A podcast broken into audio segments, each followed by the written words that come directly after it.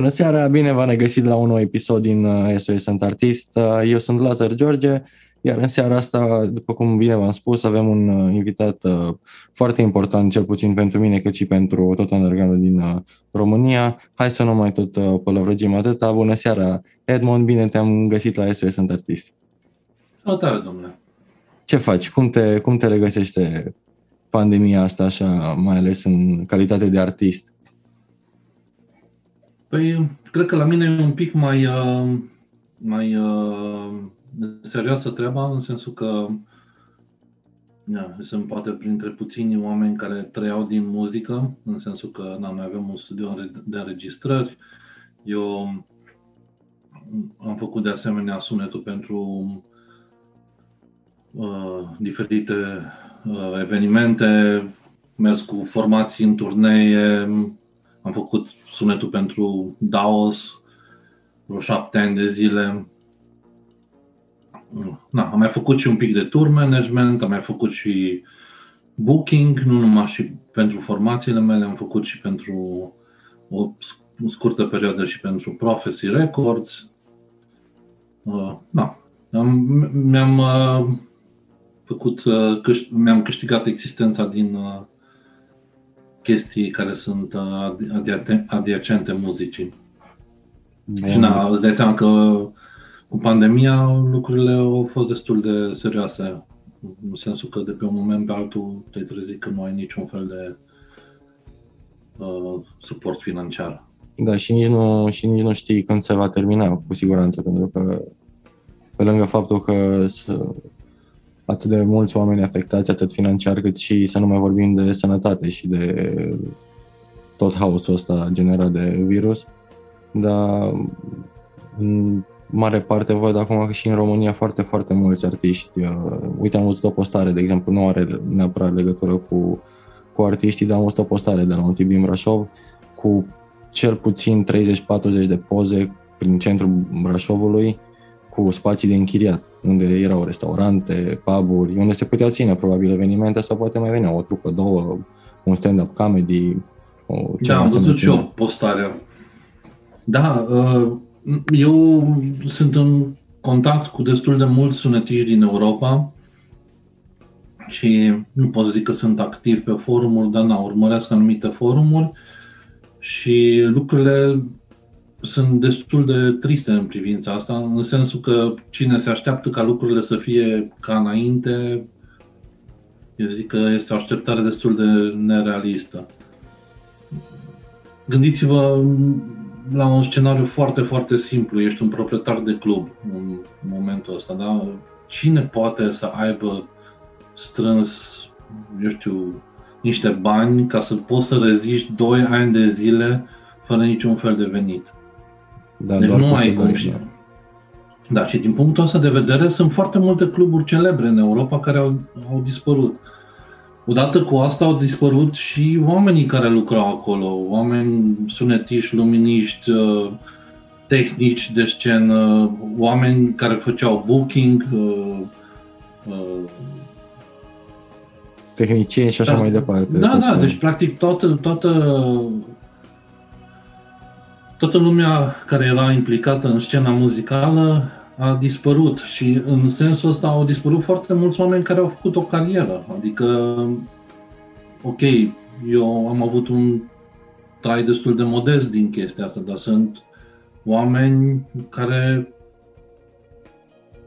Țin minte că, de exemplu, am văzut un, un, un post al, al sunetistului de la, de la Prodigy, pe un, unul din forumurile astea. Și, na, omul, acum nu știu ce vârstă avea, dar cu siguranță era un pic mai în vârstă ca mine și omul a făcut o carieră din chestia asta, adică nu era baș oricine. Și el a întrebat, na, acum ce fac, mă angajez la McDonald's? Pe toată lumea pe asta se bazează. Am văzut și pe internet foarte multe comentarii de genul că, bă, hai, reprofilați-vă, știi? Nu aveți încotro. Eu înțeleg că nu ne încotro, dar ce să faci dacă tu, până la urmă, dacă ai terminat, să zicem, ești inginer, uh, constructor, da? și se întâmplă ceva în industria respectivă, doar nu te poți apuca de pictură, pentru că aia e în vogă în momentul respectiv. Pentru că tu ești un inginer constructor, n-ai ce să te apuci de pictură sau de dans, să faci balet. Da, plus că mai este încă o chestie, na, la noi și, na, într-adevăr, în, în, în momentul de față să spui că îți faci o carieră în, în chestia de accente muzicii, poate este o chestie destul de, de iluzorie pentru majoritatea oamenilor, dar să nu uităm că sunt oameni care au investit în cariera lor, investit și timp și financiar, că nu te trezești peste noapte sunetist la o formație mare sau lucrurile astea sunt, sunt niște chestii pentru care na, muncești o viață întreagă. Plus că ai un anumit statut, adică nu știu, poate la noi în țară poți să te piști de sus pe artiști, pe muzicieni, pe oamenii care sunt legați de, de scena muzicală, dar de exemplu în UK nu prea poți să-ți permiți să faci așa o chestie, sau în Germania, în, da. în locuri unde, unde lucrurile astea n-au un cuvânt de zis. Și acolo sunt oameni care sunt profesioniști. Profesioniști nu ai devenit peste noapte. Ai făcut anumite studii în chestia asta, la fel ca și în orice alt domeniu, și ți-ai făcut, ți-ai dedicat viața unei anumite cariere. Na, la, la lucrurile astea nu se gândește nimeni, reprofilează-te pe dar nu e chiar așa, că na, nu pot să mă apuc să investesc uh, în, cel puțin încă o dată cât ai investit, de exemplu, în muzică. Deci dacă ai investi, eu tot stau să mă gândesc, dacă ai investi un uh, om normal care crede că toată treaba asta cu muzica e un hobby, dacă ar investi măcar jumate din, când, din cât investește un uh, om dintr-o trupă din underground românesc, sunt mii de euro până la urmă. Dacă pui head, chitări, cabinete, ore de studio, ore plătite la sala de repetiții, ore în care probabil, sau zile în care probabil n-ai putut să mergi la muncă pentru că aveai concert și bani pierduți și tot așa mai departe. Dar lumea la chestiile astea nu se gândește că noi, adică noi, ce faci trebuie automat să și reinvestești, pentru că altfel nu poți să scoți nimic. Așa e și la muzică până, până la urmă.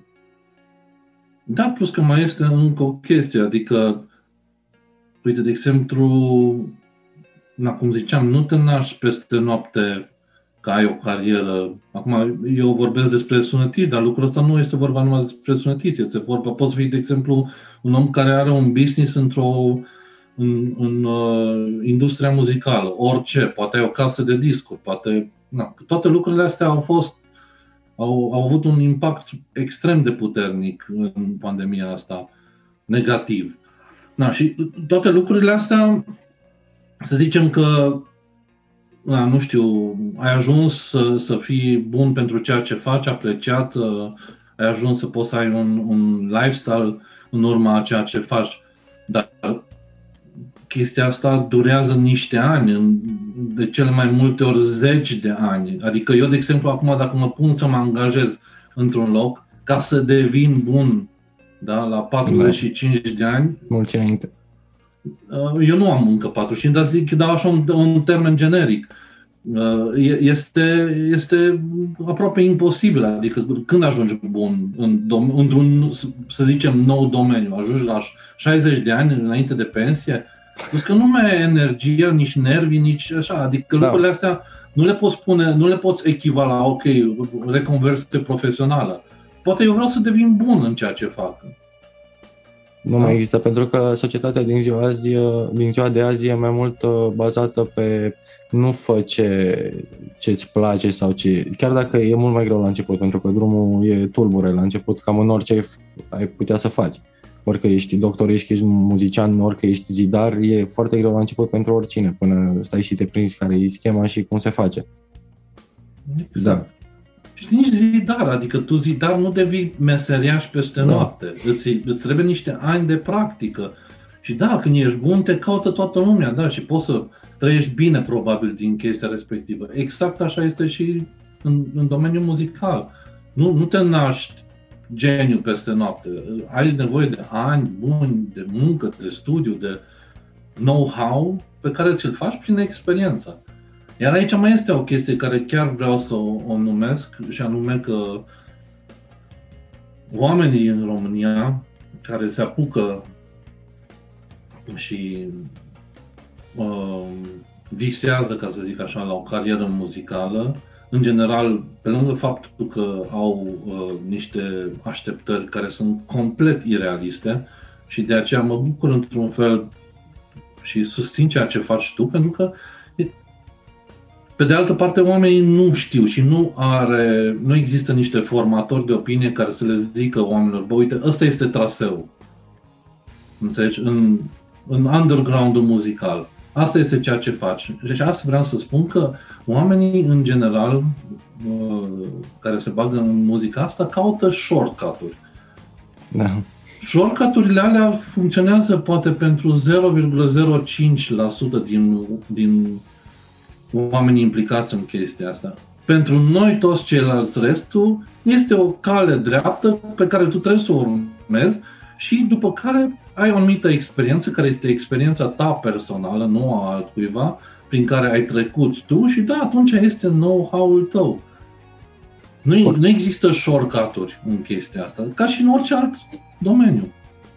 Da, e și țin să, să precizez că chiar uite, la tot ce ai spus mai înainte, am avut așa un flashback, știi, că eu, eu mă gândeam tot timpul, adică mă gândeam tot timpul, dacă la început, când eram la început cu Invader, de exemplu, dacă aveam uh, nu neapărat un podcast sau nu neapărat, măcar discuțiile respective și cu tine sau și cu Corbu, cu cine a mai făcut podcasturi din lumea muzicii, să pun întrebările de genul, dar la vârsta respectivă, la 16-17 ani, efectiv numai la Uh, detaliile astea care pe atunci mi se păreau nesemnificative, știi? Acum, de fapt, astea sunt uh, bazele, uh, nu succesului, că nu pot să zic succesului, bazele unei trupe reușite sau, nu știu, unei o carieră Dezvoltări pe... reușite, da. Da. Știi cum e? Românul încearcă să se descurce. Ce face? Mă descurc. Merge și așa. Fac eu o ghidușie. Da. Nu merge așa. Cam în niciun domeniu nu merge așa. Nu. Adică dacă tu vrei să, să fii bun și să fii respectat pentru ceea ce faci, nu o să te respecte pentru ghidușiile pe care le-ai făcut. Te respectă pentru că ești bun în ceea ce faci. Da, eu sunt de părere că sunt și două tipuri de, de oameni, aia care sunt conștienți de repercursiuni sau de drumul pe care trebuie să le aleagă și aia care trebuie neapărat să se dea cu capul de gar ca să vadă semnul, știi? În fața lor pe unde să o ia. Cam așa e. Da, și dintre ăștia care dau cu capul, destul de puțin totuși se trezesc. Că și astea nu sunt și bătuți în cap. Știi?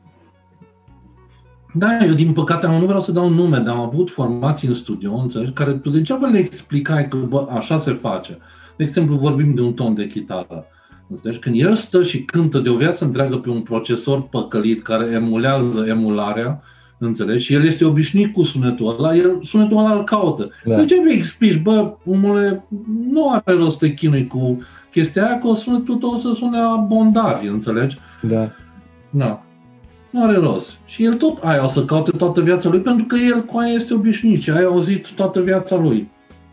Da, țin minte că așa am făcut și noi, dacă să mai aduce aminte acum mulți ani, mă rog, nu chiar așa de mult, dar pentru mine sunt mulți, uh, când am venit cu Invader, cu Sons of Dying Sun și am zis că vrem tonul de la Slaughter of the Soul, că tot așa, ne gândeam că ce bine ar suna să sună exact la fel, știi? Îți dai seama ce gândire de, nu știu, până la urmă... Da, adică, na, și acolo există o anumită rețetă pe care dacă o urmărești, da, ajungi la sunetul ăla de Swedish death metal.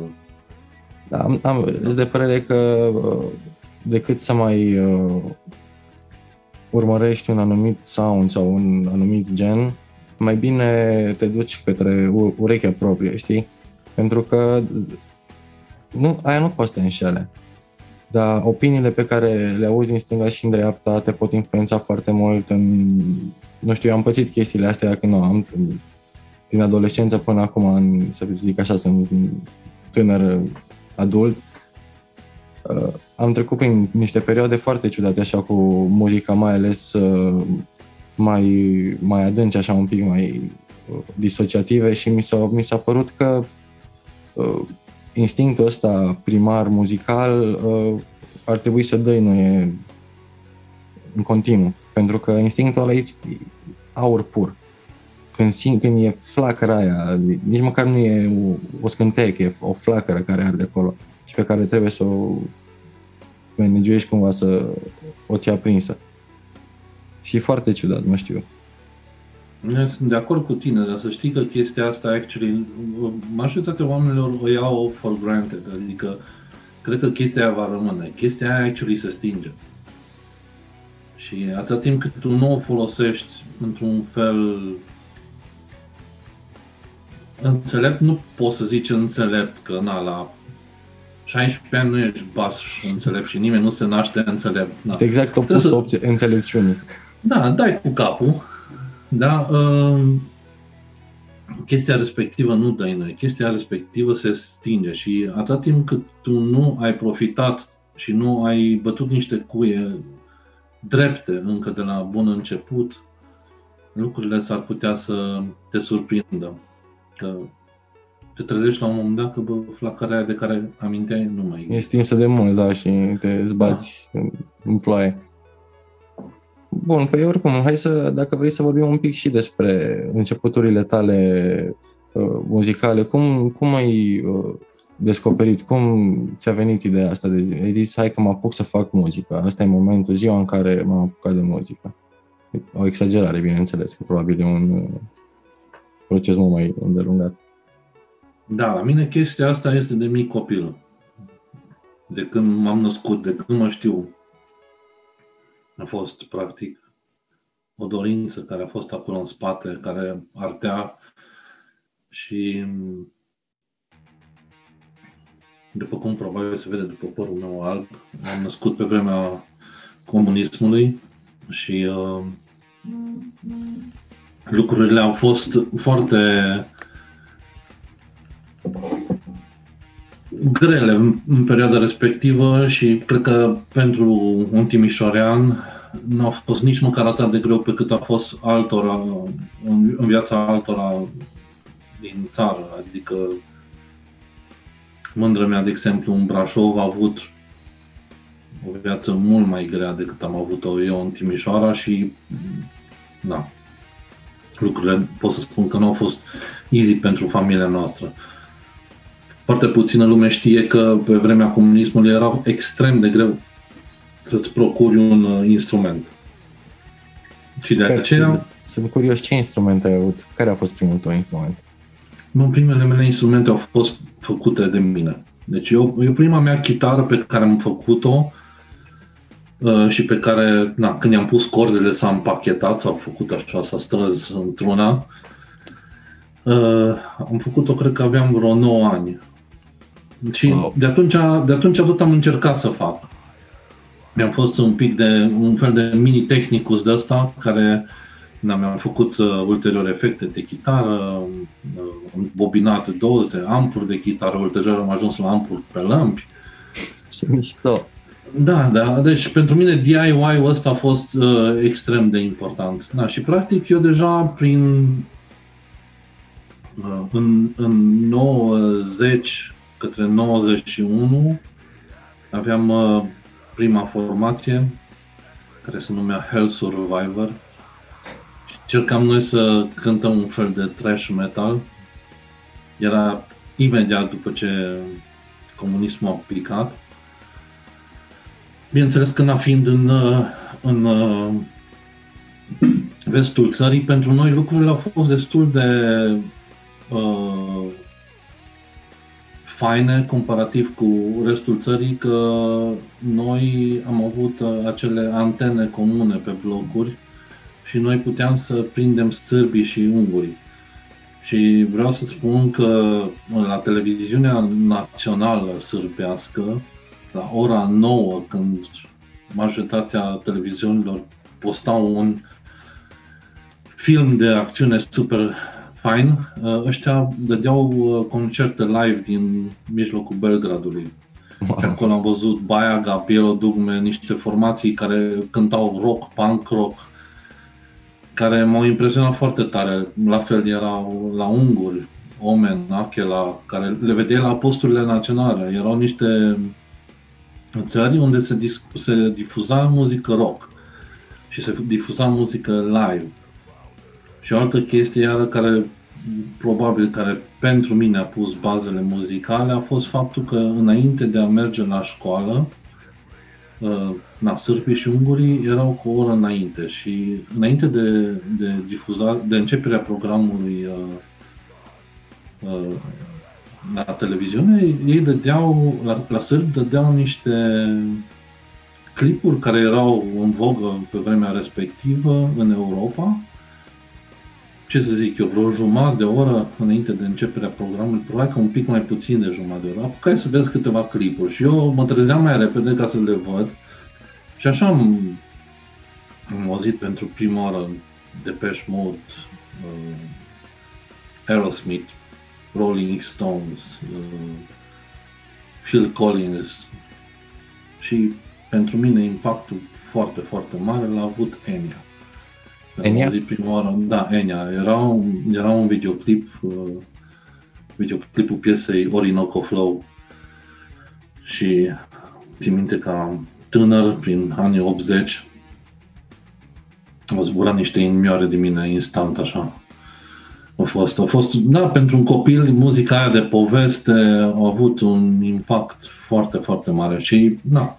Enia e foarte uh, spiritual, să zic așa, dacă stai, dacă îți pui căștile în urechi, în mijlocul naturii și închizi ochii uh, cu Enia în, pe fundal, e super mișto. Părinții mei de, de la Istiu, de Enia, n-am ascultat decât uh, copil fiind alături de ei, dar e timp Mai, pentru toate. Asta am făcut și eu cu copiii mei. Copiii mei adormeau pe Enya. Deci pentru mine, na, muzica aia are o vibrație foarte interesantă și foarte potrivită copiilor, spun eu. Adică, na, te introduce în lumea de basm, așa. Și, na, practic... Și, și liniștitoare.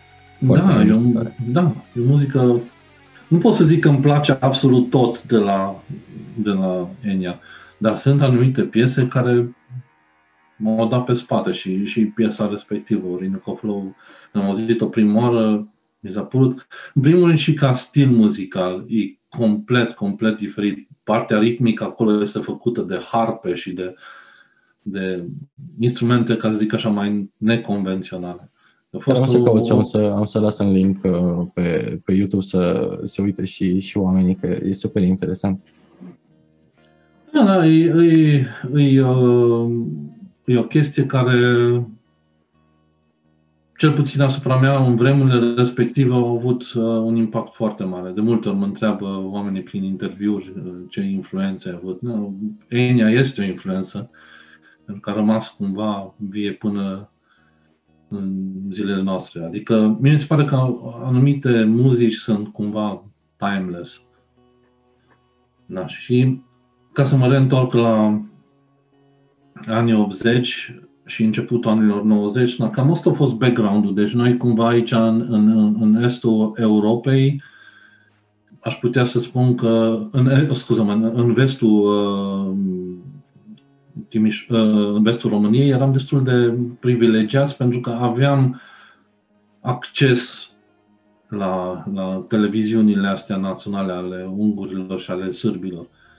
Și erai cumva un pic conectat cu, cu deci nu era niciun, niciun fel de altă mișcare, să nu spun rock, dar bănuiesc că folk înspre rock deja era da, deci făceau... era, da, clar era, păi da, da era Phoenix-ul, progresiv TM, toate pro, chestiile astea existau. Pro muzica, dacă mă... Sau e da, pro muzica, da, da, da. Deci au existat destul de multe lucruri, dar pentru mine, pentru generația mea, ă, pot să spun că, da, ca tânăr metalist, chestiile astea nu au avut un impact atât de mare. Adică, na, știam de Phoenix, vremea respectivă, cred că aproape toată lumea știa să zdrângăne una, două piese de la ei la chitară și așa mai departe. Dar nu era chestia care să mă miște pe mine. De exemplu, de-abia ulterior am putut să apreciez când am început să cânt muzică și să mă ocup un pic și de producția muzicală, început să apreciez formații ca Progresiv TM, care cântau cu două seturi de tobe la un anumit moment dat. Da. Și cu Serios, diferite pattern ritmice și na, deci erau, erau niște muzicieni și da, a existat o breasă muzicală în Timișoara care a scris istorie și na, a avut un impact, dar nu pentru generația mea, nu atât de mult. Nu zic că ea nu a contat, dar nu, nu a fost... Uh, Impactul fost... nu a fost așa de mare, bănuiesc, ca da. ce ai văzut uh, în afara țării. Da, deci pentru mine chestiile respective au, au fost mult, mult mai uh, importante. Da, după, la începutul anilor 90, 1990, au început să intre și casetele în uh, România. Înainte, casetele mergeau așa, pe sub mână, la party și așa mai departe. Era o raritate să ai un casetofon și să ai și muzică faină pe, pe casete. Dar, na, în, în anii 90, cum granițele încet, încet au început să se deschidă, uh, a început să pătrundă muzică și, na, așa am început să... Au început și niște emisiuni foarte interesante radio și din punctul ăsta de vedere uh, emisiunea lui Călim Pacatiuș a fost pentru mine extraordinară, mai ales că pe vremea respectivă, în anii 90, el dădea muzică gen, nu știu, Watchtower, de exemplu. Watchtower am ascultat prima oară. Watchtower, pentru cei care nu cunosc, este un trash progresiv, dar progresiv bine de tot, adică techno-trash, cum îi se, îi se spunea pe vremea respectivă. Deci ți se încălceau neuronii bine când ascultai muzica aia. Deci a, a, a difuzat muzică foarte, foarte interesantă. Mai era emisiunea lui Petru Manski, uh. care domnul Manski a dat destul de mult um, rock mai Acolo aveai posibilitatea să asculti un Queen, un, un știu eu, un uh, Bon Jovi, un ACDC. Asta cred că au ajuns oricum mult mai ușor în țară decât uh, bănuiesc că la începutul anilor 90 death metal și chestiile de genul au intrat mai târziu ca și heavy sau hard rock sau glam de exemplu. Da, dar uite, de exemplu, Călim Pacatiuș el dădea, el dădea o căruță de chestii extreme și uh, pot să zic că muzică destul de selectată pentru vremea respectivă. Adică nu știu cine în anii 90 asculta, de exemplu, Watchtower, Xentrix, uh, ce am mai ascultat. Bine, am ascultat și Testament de la el. La un moment dat a pus ceva Fate No More, care Fate No More pe vremea respectivă făceau niște schimbări destul de serioase în Europa din punct de vedere al perspectivii muzicale. Da, pentru mine, iară, Fate No More este o formație care e top 10 și va rămâne tot timpul top 10. Da, dar la el am ascultat prima oară o grămadă de formații și dădea muzică cu... Adică se vedea clar că era un cunoscător încă de pe vremea respectivă în muzica metal. Nu era și acolo am ascultat Napalm Death. Țin minte că tocmai a apăruse Harmony Corruption. Și țin minte și piesa care o dat-o, dat Suffer the Children. Deci, na, lucrurile astea pe, pe vremea respectivă, în anii 90, ziceai, what the fuck was that? Înțelegi? Mai era de la ceva stand-up comedy, tot așa, tot pe, de pe 95-96, era povestea cu faptul că și-a luat prima casetă cu Cannibal Corpse și a pus un casetofon și a crezut că i s-au stricat căștile. Tot scotea caseta, o băga înapoi. Zice, ce doamne iartă, ce doamne iartă mai astăzi, că i-a plăcut că avea, avea acoperta frumoasă, probabil era Tomb of Mutilated ceva. Mm-hmm. da, da, deci la noi, noi am avut posibilitatea să, să avem un pic uh, acces la muzică în comparație cu nu știu, de exemplu, la voi, la voi nu, nu prindeți nimic acolo, nu? În vale. Valea Jiului nu cred că era, nu știu dacă era radio sau ceva respectivă. Da, îți dai seama. Lucrurile astea, poate acum pentru, pentru generația actuală, lucrurile astea sunt doar niște povești ciudate. Dar pentru, pentru noi lucrurile astea au făcut atâta de mare diferență încât eu nu am cuvinte să descriu. Eu, de exemplu, făceam amplificatoare de antenă din tranzistor și plăcuțe și așa mai departe, deși alea nu, alea se făceau uh, point, pointele, le pune piesele în aer într-o cutie metalică uh, ecranată. Chestiile astea doar ca să putem să prindem posturile astea de, de televiziune. Când eu am apărut cu o antenă de 2 metri jumate, o antenă Yagi la maică mea în cameră, înțelegi să zic că vreau să prind sârbii și eu aveam, ce zic, șapte ani, de, antenă pe care am găsit-o între blocuri, undeva picată probabil de la o furtună de pe bloc. Deci, na, îți dai seama că săracul mai mi-a s-a crucit. Dar și de unde știi mine... cum să faci toate, toate chestiile astea? Le citeai undeva? De, de unde? Uh, era pe vremea respectivă o revistă care se numea Technium. Și acolo avea o grămadă de, de uh, scheme. De exemplu, acolo am întâlnit pentru prima oară o schemă de un faz, pedală de, de chitară. Și așa mi-am și făcut primul faz. Un tranzistoare cu germaniu. Da, a fost, uh, a fost pentru mine și am fost la uh, Palatul Copilor, la electronică, dar eu când am ajuns acolo deja știam, m-a învățat să taică meu un pic, el avea niște cunoștințe basic de electronică și m-a învățat să...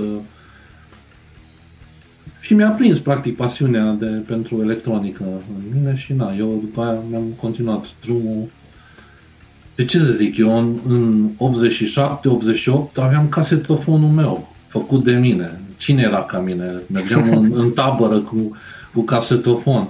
Și practic casetofonul ăla cum am făcut? M-am dus în piață, am găsit un mecanism, era practic un, un casetofon care a fost lobotomizat, a fost scos din el totul și a rămas mecanismul și cutia și restul l-am făcut eu. Și mișto, e super fain că ai avut înclinația asta. Uite, cum ai spus și de la început, ai, în prima oară ai început să faci, să-ți faci instrumentele și după aia ai început să faci chestiile Uh, aferente pentru instrumente de amplificatoare și așa mai departe. Asta e super interesant și cred că uh, efectiv lipsa uh, lor față de 2021, când acum poți să-ți iei orice, efectiv la un preț de nimic, poți să cânti și pe telefon, să-ți iei un Vox din ala mic cu, cu un plug and play cu căștile și cânti la chitară.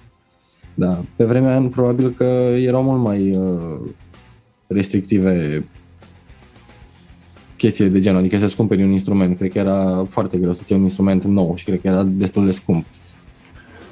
Problema era că nu găseai, chiar în primii ani după, după Revoluție, deci nu existau instrumente. Eu vă n-am, mă duceam la arta, pur și simplu și stăteam așa lipit de, de, de geam, înțelegi, și mă uitam, înțelegi, bă, a apărut vreo chitară electrică nu neapărat că aș fi avut eu banii, dar dacă era una acolo, mă puneam cumva și făceam pe dracu în patru, dar nu găseai. Deci nu aveai instrumente. Era o singură fabrică, era fabrica de la Regin, care, uh, din câte știu eu pe vremea lui Ceaușescu, făceau mai mult pentru export, dar pentru producția națională, pur și simplu. Deci nu aveai șanse să cumperi o chitară electrică. Și prima mea chitară care a fost funcțională a fost practic făcută dintr-o chitară 3 sfert uh, acustică pe care am tăiat-o pe lung în jumate, am, am făcut niște întărituri cu niște uh, uh, benzi practic de aluminiu ca să nu se împacheteze și aia, să poată să țină uh, tensiunea corzilor. Și am stat și am bobinat Ții minte, la prima doză am bobinat 6 ore în continuu. Că firul de la, de la sârma de la bobină este mai subțire decât firul de păr. Da, și atunci stai și bobinezi de, mai ales neavând un, un dispozitiv cu care să bobinez, la da. început am bobinat de mână. Da, și îți dai seama că și bucuria a fost pe măsură. Eu am făcut un single cut acolo, am tăiat pur și simplu o parte din uh, chitară ca să ai acces pentru solouri. Da, e, și chitara aia a fost funcțională și ulterior am vândut-o la rândul meu altuia care încerca să, să cânte. Și am pus o doză, i-am pus un, un jack un potențiometru și nu, era funcțională. Ulterior, după aia am pus încă o doză și pentru NEC. Da, și prin, practic primul meu setup a fost chitara respectivă, cu absolut tot electronic pe ea făcut de mine, făcut prin, pus printr-un faz, care la început era doar împrășteat pe pat, nu avea nicio cutie, nu avea nimica și din ăla intra într-un radio VEF. Și Da, nu radio știu ce VEF, Nu știu radio ce. VEF era un radio de ăsta pentru uh, nici măcar uh, FM nu-l prindeai pe el. Prindeai Era uh, EM-ul la vechi. da, EM-ul și uh, me, uh, frecvențe medii și frecvențe, frecvențele scurte aveai doar pentru ce era pe vremea aia numit radiofonie, adică dacă tu, de exemplu, aveai, aveai un abonament și puteai să-ți faci un fel de stații de astea de emisie care aveai uh, desemnate special pentru radioamatori și a- puteai un abonament și atunci n-am, pentru că dacă nu puteai să intri pe frecvențe de frecvențe militare sau poliție sau așa mai departe și ți-o cam luai dacă pe vremea lui Ceaușescu, Ceaușescu făceai chestii de genul. Da. Dar, practic, am- eu am, am uh, făcut, i-am făcut la, la radioul respectiv o intrare pe, pentru, practic, am intrat cu efectul direct în amplificatorul lui de un watt jumate. Îți dai seama, na, și îți dai seama prima oară când am dat eu primul acord și am auzit Juju la chitară. Am zis, fuck yeah, Wow. man. Deci ăla era Da. momentul despre care voiam să te întreb, ăla, Gin Gin, ăla a fost Da, atunci, deci ai când zis. am dat primul Juju, a fost fai. Da, și îți dai seama că na, luptai foarte, foarte mult ca să poți să ajungi și cum zici și tu, uite, de exemplu, la un moment dat noi am cântat, am avut un, în Negură Buncet, am avut un uh, basist din, din Germania. Și, da, practic, Negură a început în 94, dar na, aveam, eram practic sub numele de, de Vican Rede.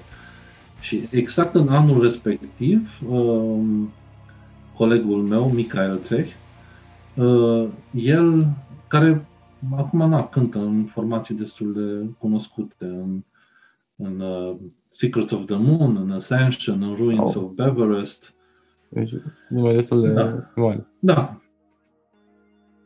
Și uh, el, el în 94 a primit de la părinții lui un BC Rich Warlock, exact cum avea Max Cavalera. Da, cumpărat de părinți. Pe vremea ce respectivă eu aveam un reggae lobotomizat cu doze făcute de mine și așa mai departe, care a fost următorul upgrade. Practic era o copie de Teleca.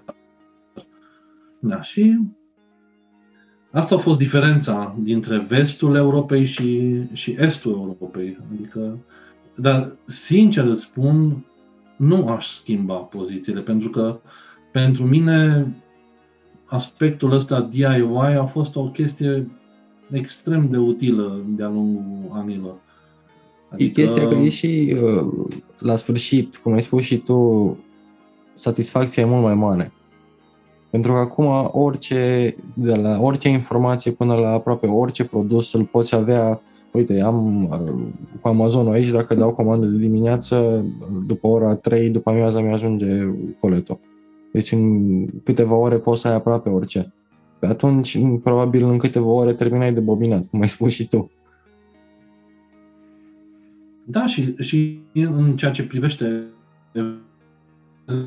underground în Timișoara, uh, au avut loc și s-au întâmplat uh, practic niște chestii destul de ad hoc în care uh, practic mai multe formații puneau uh, echipamentele împreună, tot ce aveau în sala de repetiții și făceau un concert. Fără bilete, fără nimic. Țin minte că prin concert, de pe vremea respectivă, cântam, cântam într-o formație care se numea Society și eram uh, chitarist și atunci, practic, a ajuns și fratele meu pentru prima oară. El, el săracul, stătea și uh, asculta în cameră ce cântam eu și ce repetam eu și el copia ce, ce cântam eu și învăța și el, cumva uitându-se la mine Și la concertul respectiv noi n-am avut basist. Și am zis lui fratele meu, vrei să te bagi?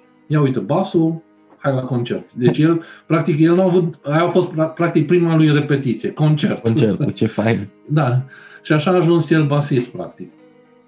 Da, și așa s-a, așa s-a, s-a întâmplat, dar a fost practic primul concert la care am participat eu ca, ca muzician. Și Cred pe atunci mai, mai erau trupe tinere pe lângă voi, să, să zic. Da, erau, erau în Timișoara. Păi erau, erau formațiile astea care erau un pic mai uh, mari, în primul rând Asurvolajul, care a fost uh, pe vremea respectivă chiar foarte, foarte mare, umplea, umplea stadioane și așa mai departe. A fost Urvolajul, a fost uh, la un moment dat o formație care se numea Cardinal, care, dacă eu țin bine minte, au fost acolo membri au fost membri din mai multe formații. Au fost formația Amala, au fost uh, formația Neurotica și tot așa în underground uh, începuseră deja și băieții de la IPR care, dacă eu nu mă înșel, cred că se numeau pe vremea respectivă Psycho Pampers. chestia, asta, da. chestia asta chiar nu știu. Da.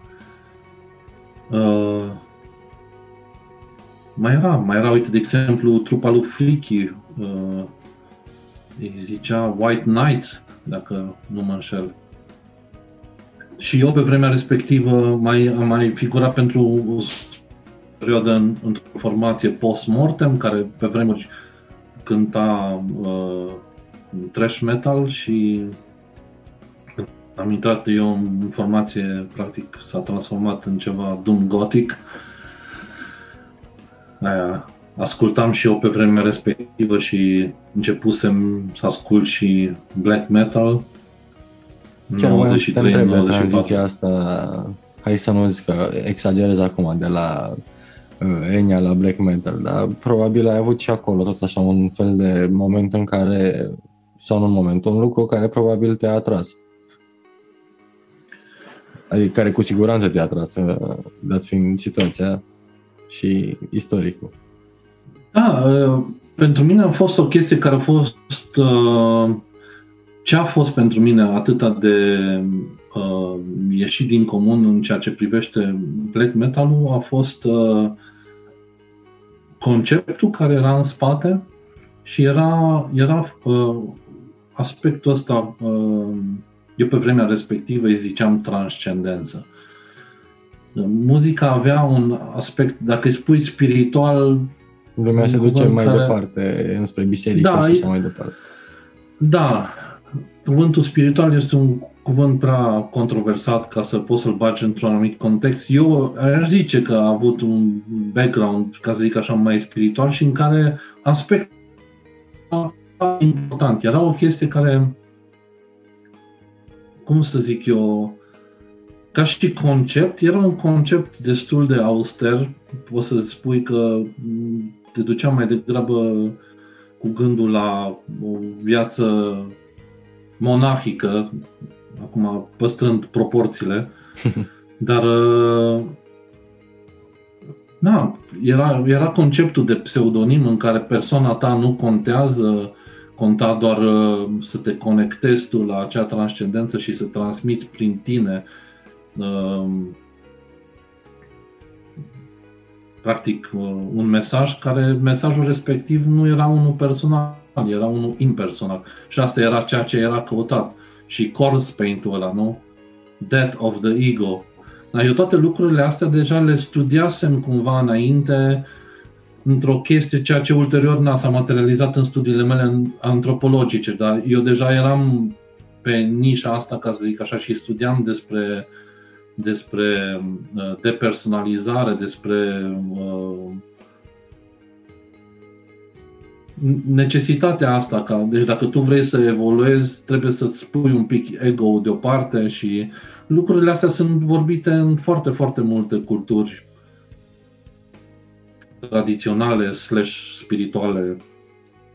Da, și toate lucrurile astea erau integrate acolo și, uh, și faptul că na, aveai un pseudonim nu era numele tău, era reprezentai o, un alter ego pe scenă, nu erai uh, tu Edmond Carbon da. care vrea să facă pe interesantul pe scenă. Dar pe mine, pentru mine a fost foarte, foarte appealing, cum, cum s-ar spune.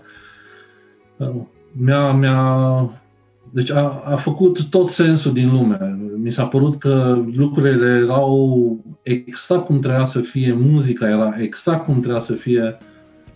Păi eu țin minte, deci prin Burzum, Fischi Taros, am zis, hai de pula mea, ce se întâmplă, frate, aici. Când ăla a început să țipe, mi s-a făcut piele de găină pe tot corpul și am zis, bă, Jesus Christ, what the fuck is this? Deci, pur și simplu, m-a atins foarte, foarte, foarte deep. Deși muzica respectivă și albumul respectiv este un album super minimalist, e și minimalismul ăsta uh, care făcea parte din, din, din black metal. Acolo nu conta, înțelegi, să bași tu shredding și să arăți cât ești de șmecher. O chestie și care avea... mi se pare super mișto asta cu ce da. spus tu să nu fii foarte tehnical și să transmiți pentru că uh, artiștii contemporani se împotmolesc foarte mult în uh, partea asta numită uh, tehnică în muzică, să fie cât mai complex și cât mai rapid, că zici că suntem la Olimpiadă de cântat. Da, atletism. Da. Bine, și chestiile astea uh, își au rostul și da, muzica noastră pe care o cântăm astăzi se consideră o muzică destul de progresivă și da, ai nevoie de anumite aptitudini ca să poți să faci uh, muzică progresivă. Dar that's not the point, știi?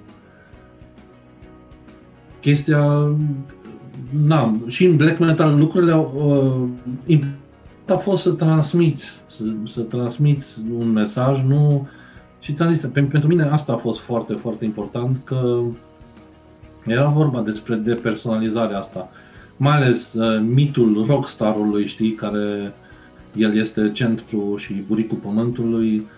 Uh, dar pentru mine niciodată nu a fost, uh, nu a fost uh, o chestie importantă sau nici văzând asta la alte formații nu mi s-a părut o chestie importantă. Mi se părea o chestie un pic uh, nu vreau să folosesc cuvinte prea dure. Suntem cu explicit content, că... poți să folosești ce Da, știu, știu, nu, nu, dar chiar nu are rost să jignesc da. când nu are sens să jignesc, știi? Nu, dar nu mi, nu mi s-a părut înțelegi niciodată o chestie că când tu ajungi în extreme cu ego-ul tău și te crezi cel mai cel și acțiunile tale sunt, uh, sunt practic uh, coordonate de ego-ul ăsta, nu cred că poți să atragi lucruri extraordinare în viața ta. Și chestia asta mi s-a și demonstrat ulterior da, când am început să călătorim prin lume și așa mai departe, ți-ai dat seama că, de fapt, personajele care au învățat ceva în, în, de-a lungul carierelor lor muzicale. Eu întotdeauna știu, aveam, aveam sentimentul că, de exemplu, uh, ce să zic eu, Hai că îți dau un exemplu concret. La un moment dat, uh, cu Negură Bunget, am avut un concert în Brighton. Și uh, clubul în care am cântat uh, în Brighton era practic proprietarul era luministul și sunetistul de la Pink Floyd, care printre altele oh. candida la primăria orașului respectiv, care avea un festival de nu știu câte milioane de oameni de muzică alternativă și muzică electronică și mainly pe muzică electronică și care, na, a f- așa a fost întâmplarea ca în seara respectivă să fie, să fie prezent acolo, când am cântat și noi. Și da, îți dai seama, ne văzut acolo cu toacă, cu tot felul de instrumente de astea experimentale. Și mă, ce fac băieții ăștia? Na, și ulterior ne-a invitat la el acasă. Wow. Și, da, ce să spun, seara s-a terminat cu noi, cu câțiva, o parte dintre noi, stând cu el în curtea grădinii lui, într-un cort, în care am fumat o pipă împreună și în care el ne ruga pe noi să îi povestim noi de cum, cum au fost lucrurile în perioada comunistă și așa mai departe și chestii despre România, timp în care tu ești nebun la cap, ești fucking istorie, înțelegi? Pentru mine este o, am odată oportunitatea asta să vorbesc cu un om ca tine. Povestește-mi tu, lasă mie povestirile mele Îți trimit o carte dacă vrei despre istoria comunismului. Da, și asta vreau să spun că omul ăla era de o modestie care... Deci, întotdeauna fi fost român, păi tati, nu ai fi ajuns la nas, înțelegi? Deci ar fi fost, înțelegi, cine e ca mine. Da, omul ăla a învățat, a învățat, uh, a devenit mai înțelept în urma uh, călătoriei lui prin viață. Și lucrul ăsta s-a văzut din plin. Omul avea disc de platină pe perete și îl durea în cur de discul ăla, sincer. Era... Vrea să afle alte chestii da. care, lui se, care lui se păreau interesante. Da, și alte lucruri la care el nu a avut acces direct, înțelegi? Și probabil că n-a avut posibilitatea să vorbească cu nimeni, care, cu un artist care a început imediat uh, post-decembrism, nu post-comunism. Lucrurile au fost foarte, foarte interesante pentru noi și na, lucrurile astea, știi, îți dau de gândit. La fel, iară, când am început să fac și booking și așa mai departe, îți zic sincer, scuze, cu anumite formații nu m-aș fi încurcat la cap. Nu aș fi făcut booking pentru anumite formații. De ce? Pentru că aveau niște reputații de assholes. Și nobody wants an asshole in a bus. Normal. Înțelegi? Și lucrurile astea se auto-exclud. Când tu ai probleme, înțelegi, de personalitate și nu te-a iubit mică ta, înțelegi, și vrei să, să pari interesant, înțelegi? Da, atunci s-ar putea ca să fie ultima oară când lucrezi cu mine. Da. Da, și Asta lucrurile astea, bine. da, lucrurile astea se auto-exclud și de aia, uite, de exemplu, mie mi-a plăcut foarte mult uh, era emisiunea pe VH1 uh, Behind the Music, cred că îi spunea. Da, cu toate documentarele ai văzut. Da. Atunci ai văzut că, bă, omul ăla majoritatea dintre ei nu erau assholes, erau niște oameni actually înțelepți care îți povesteau, înțelegi, cum au trecut ei prin, prin aventura vieții lor și aventura respectivă i-au făcut oamenii care sunt. Da, pro- și... probabil că la început erau și niște assholes, pentru că uh, dând de faimă și de niște chestii pe care omul de rând le poate avea la îndemână, uh, nu toți uh, rămân pe calea dreaptă, știi, și mai pică câte unul altul, știi? Dar până la urmă experiențele respective ar trebui să te readucă pe drumul cel bun și dacă până la urmă experiențele nu te modelează, înseamnă că ai trăit degeaba până la urmă, pentru că asta, experiențele ne fac ce suntem astăzi. Da. Păi, ții minte că mă uitam la Billy Idol. Păi acum fie vorba între noi, de cred că Billy Idol a futut tot ce putea să fută, înțelegi? Da, da. Da.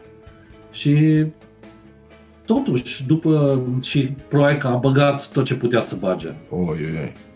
Chiar da. am văzut un documentar despre el la un moment dat, acum nu de mult, vreau nu știu câți ani uh, s-a despărțit de nevastă sa, că a zis că el nu poate să ducă o viață, el nu e făcut pentru așa ceva și că el trebuie să rămâne singur, să cânte și să bea în continuare, s-a reapucat, s-a reapucat de băut. De...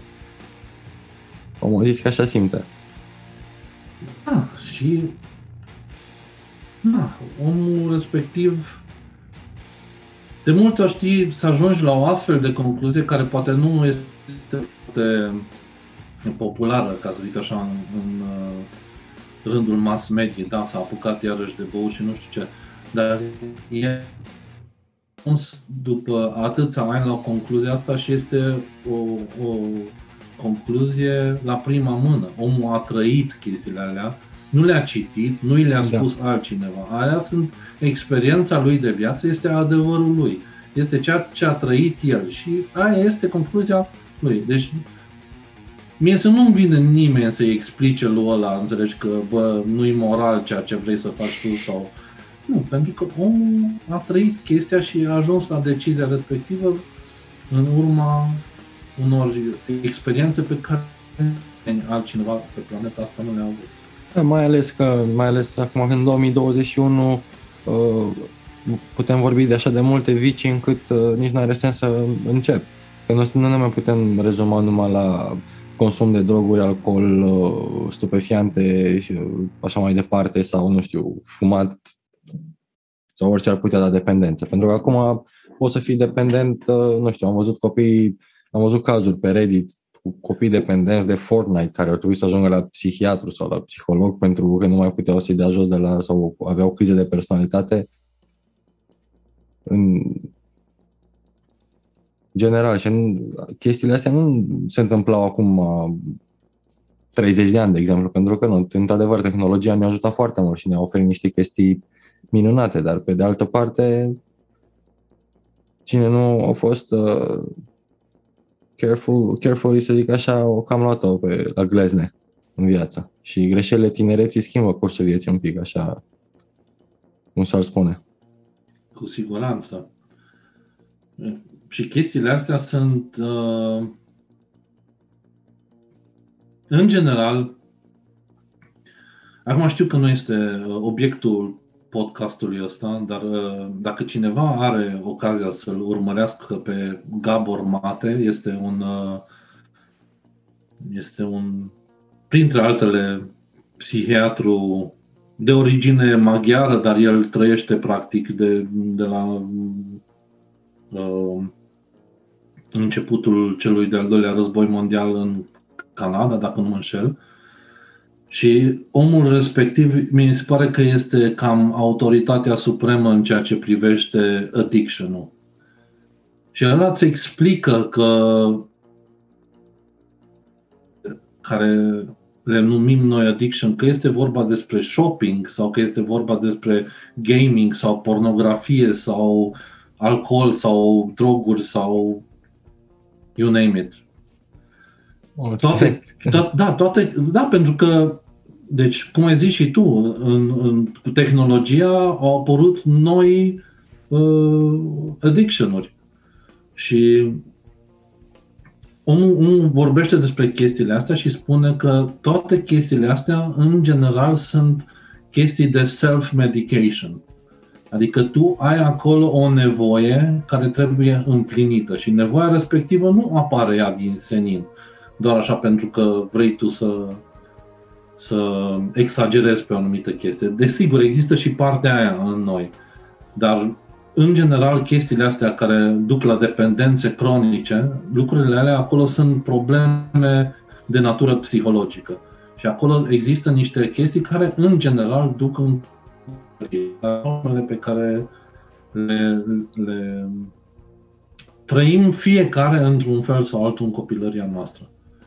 Da, Așa că dacă aveți, dacă aveți ocazia, urmăriți-l pe omul ăsta, e extraordinar ce vorbește, e, mie mi se pare că e cam cel mai tare în, în domeniu. Și na, eu sunt într-un fel interesat de În România nici nu e prea promovat uh, mental health-ul și cum să ne descoperim și latura asta un pic să, și acceptăm dacă avem anumite probleme și să și facem ceva în privința, în privința ei. Pentru că iar reveni la ce vorbeam noi de la început, uh, cu mentalitatea de merge și așa sau lasă așa, lasă așa, că tre- trece și o să fie bine cândva.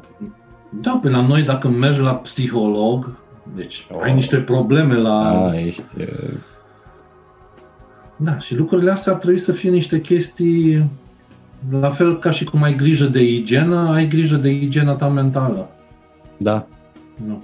Dar oamenii nu sunt uh, educați în privința asta, cum nu sunt educați iar nici în uh, privința educației sexuale în România, că și asta e o mare, o imensă problemă pentru noi. Ca... Da, plus că mai avem și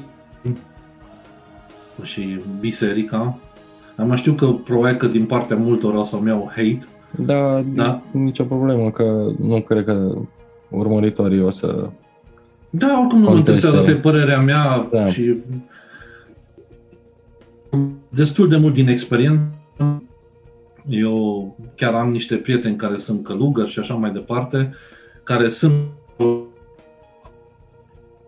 și nu sunt acolo doar pentru că își doresc anumite privilegii pe care în momentul de față este are în România și care nu știu când uh, privilegiile astea nu știu când se vor uh, termina pentru ei, să se termine cât se poate de rapid. Dar na, nu trebuie să fii filozof sau vizionar să te prinzi că, bă, sunt niște lucruri care put grav acolo în, în instituția asta. Adică, dar serios, orice om normal și de, de bun simț, adică acolo sunt chestii de bun simț, opulența bisericii în, în momentul de față, este o chestie care mi se pare că până și omul simplu ar trebui să vadă. Și ce mă enervează pe mine din este faptul că sunt oameni, eu am umblat prin sate și acum trăiesc într-un sat. Și aici biserica are, o oarecare, are un oarecare impact asupra comunității locale. Acolo, cu inimile deschise, de multe ori se destăine, nu? Că este, este încurajată uh, spovedania. Spovedanie, da. Da. Și se destăine cu niște chestii care adică sunt chestiile care tare, da? Și atunci mizerabile ăștia, înțelegi, se cacă pe ei, ba, din contră, mai iau informația respectivă și o și manipulează. Înțelegi? Da. Lucrurile astea, pe la ce vierme de om să fii, să faci chestiile astea? Deci eu n-am nicio problemă. Nici, nici viermi nu te mai mănâncă. Da, n-am nicio problemă cu, cu uh, spiritualitatea, să spun așa, că să facem o diferență între religie și spiritualitatea, pentru că sunt două chestii total diferite, nu au nicio treabă una cu alta.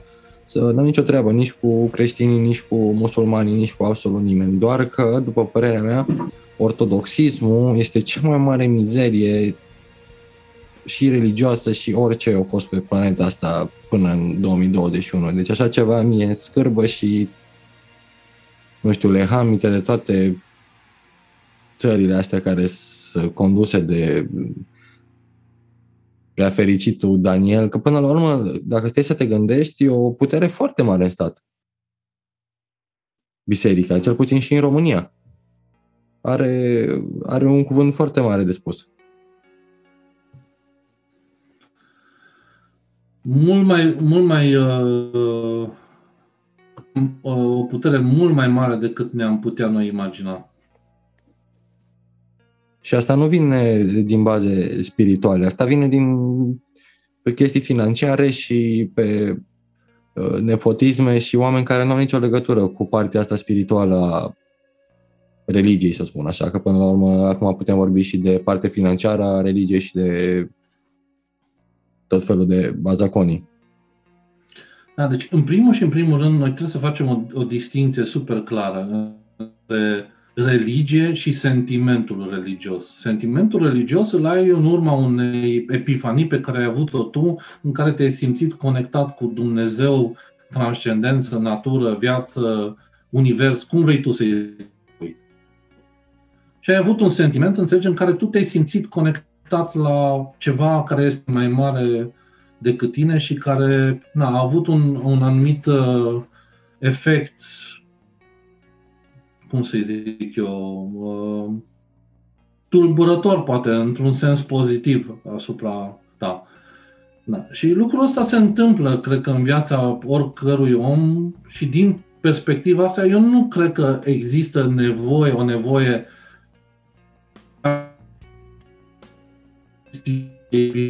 pentru că conexiunea ta cu Dumnezeu, cu Universul, cum vrei să-i spui, este directă. Nu ai un mijlocitor pentru chestia asta.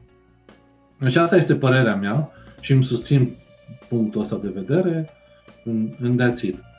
Da. Și ceea ce se întâmplă din punctul ăsta de vedere, cum zici și tu, aspectul financiar și așa mai departe și privilegiile pe care le primesc ei din partea statului și felul în care se bagă ei în politică și toată manipularea de care dau dovadă și opulența, că numai când îi vezi, bă, acum nu mai știu care nenorocit, umbla cu nu știu ce caleaș caurită și...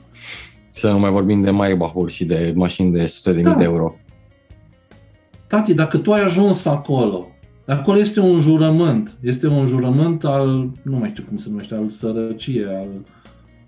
Nu, că îmi scap acum. Pe care tu îl depui, da? Ce cauți tu și afaceri imobiliare și așa mai departe?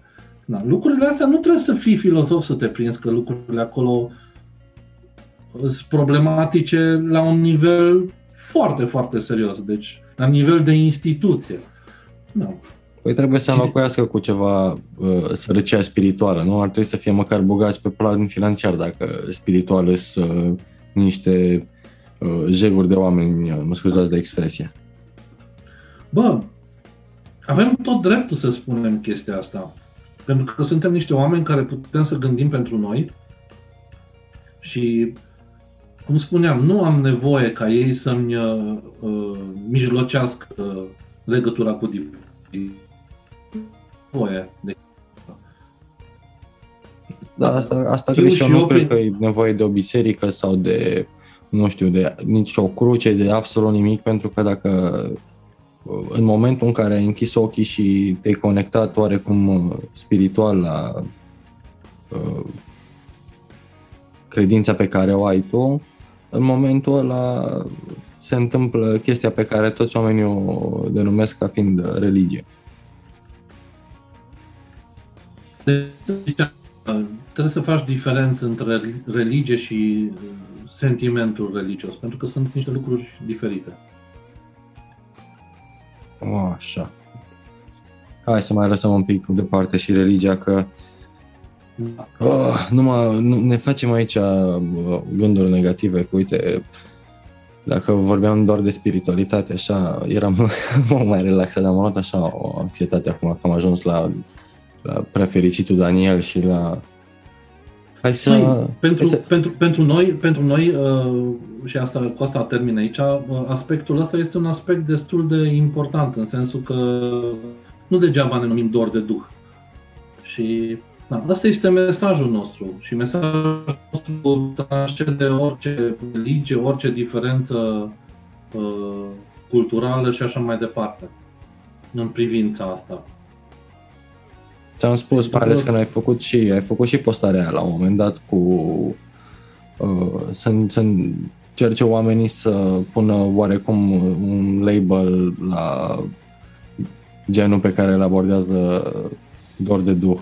Și ți-am spus, e o chestie foarte ciudată în, în sensul bun al cuvântului, pentru că pentru mine reprezintă un fel de uh, conflicte, un conflict interior de sentimente, dar uh, rezultatul nu e unul rău. Aia e ideea, știi? Ca și cum din, uh, și din distrugere până la urmă avem creație, știi? Da, da.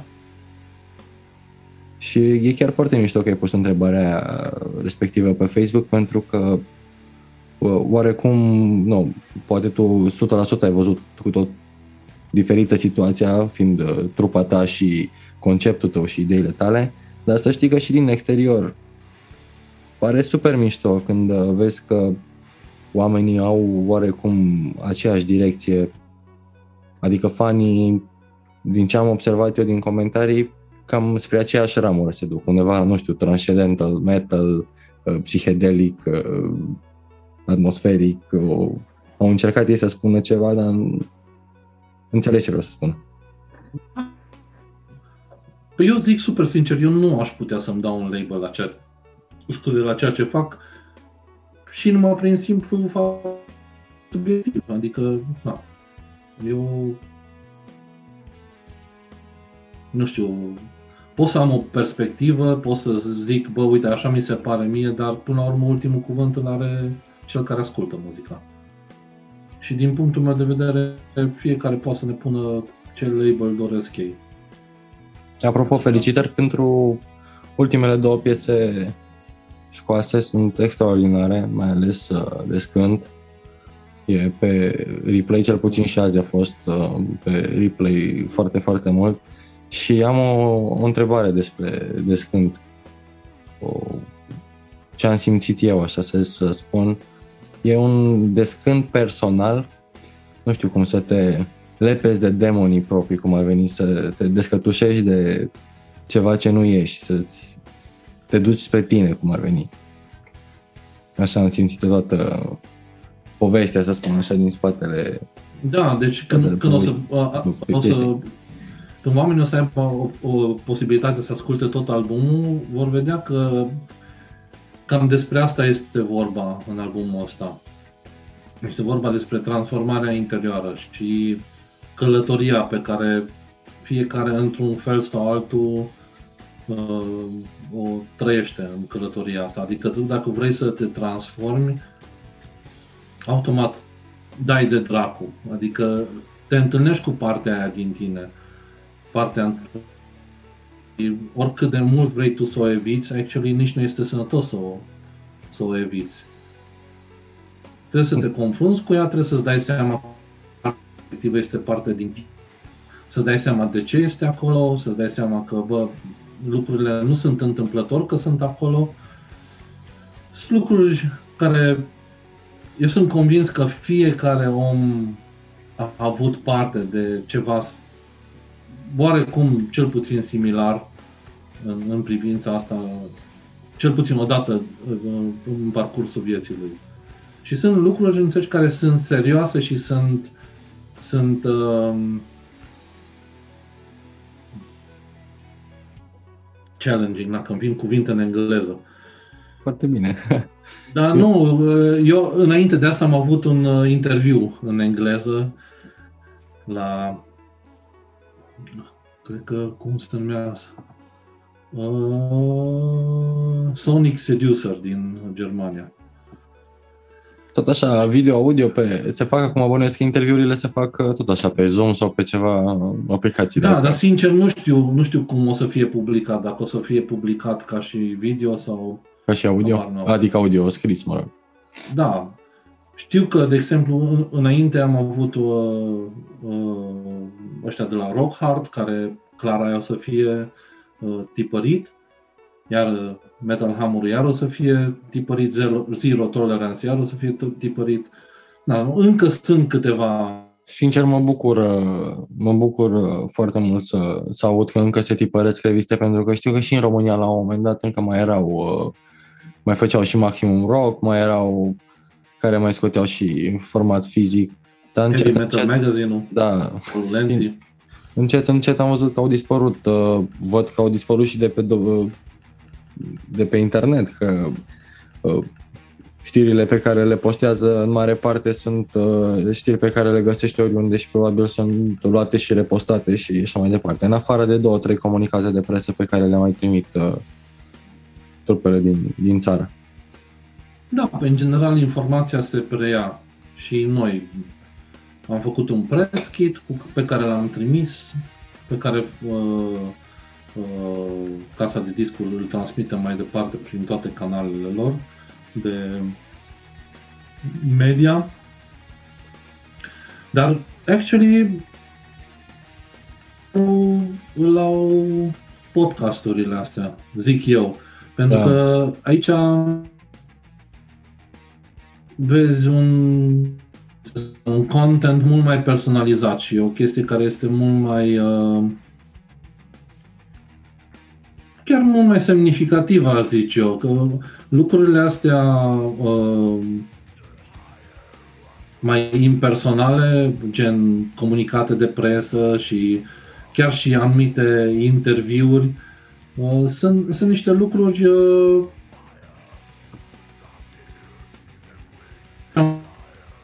nu, nu adaugi atât de mult suflet. Pe când în podcasturile astea ai oportunitatea să-l întâlnești pe artist așa cum este el, să te prinzi practic cum este el, să dai seama că bă, am o, o chestie în comun cu omul ăla, nu am o chestie în comun, poate nu am o chestie în comun, dar îl respect pentru că e ok și transmite o chestie ok.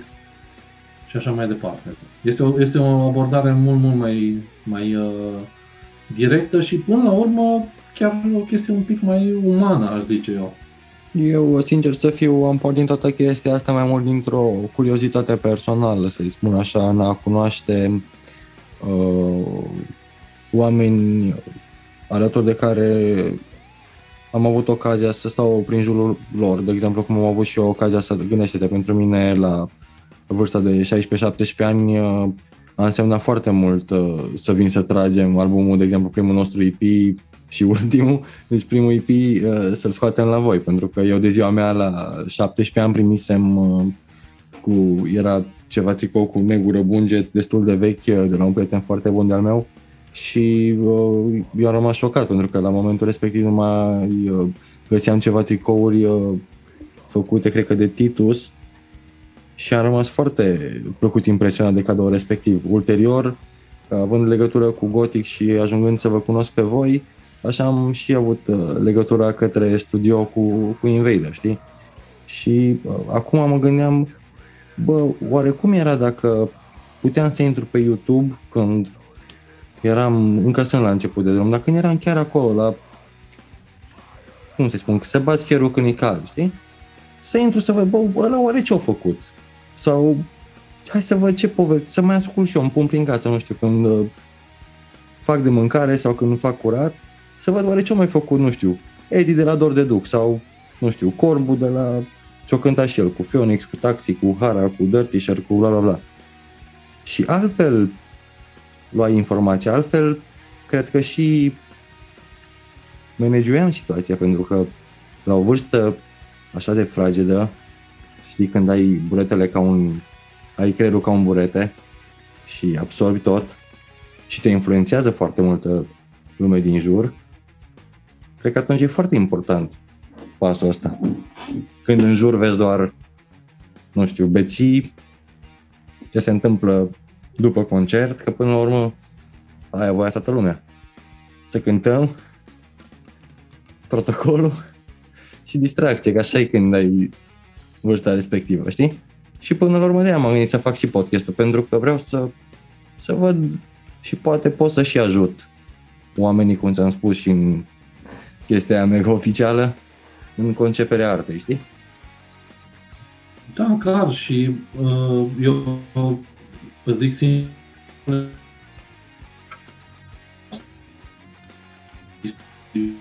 cu membrii trupei Invader, în care sincer mi pare foarte rău că nu mai există, că mi se părea că aveți un potențial enorm.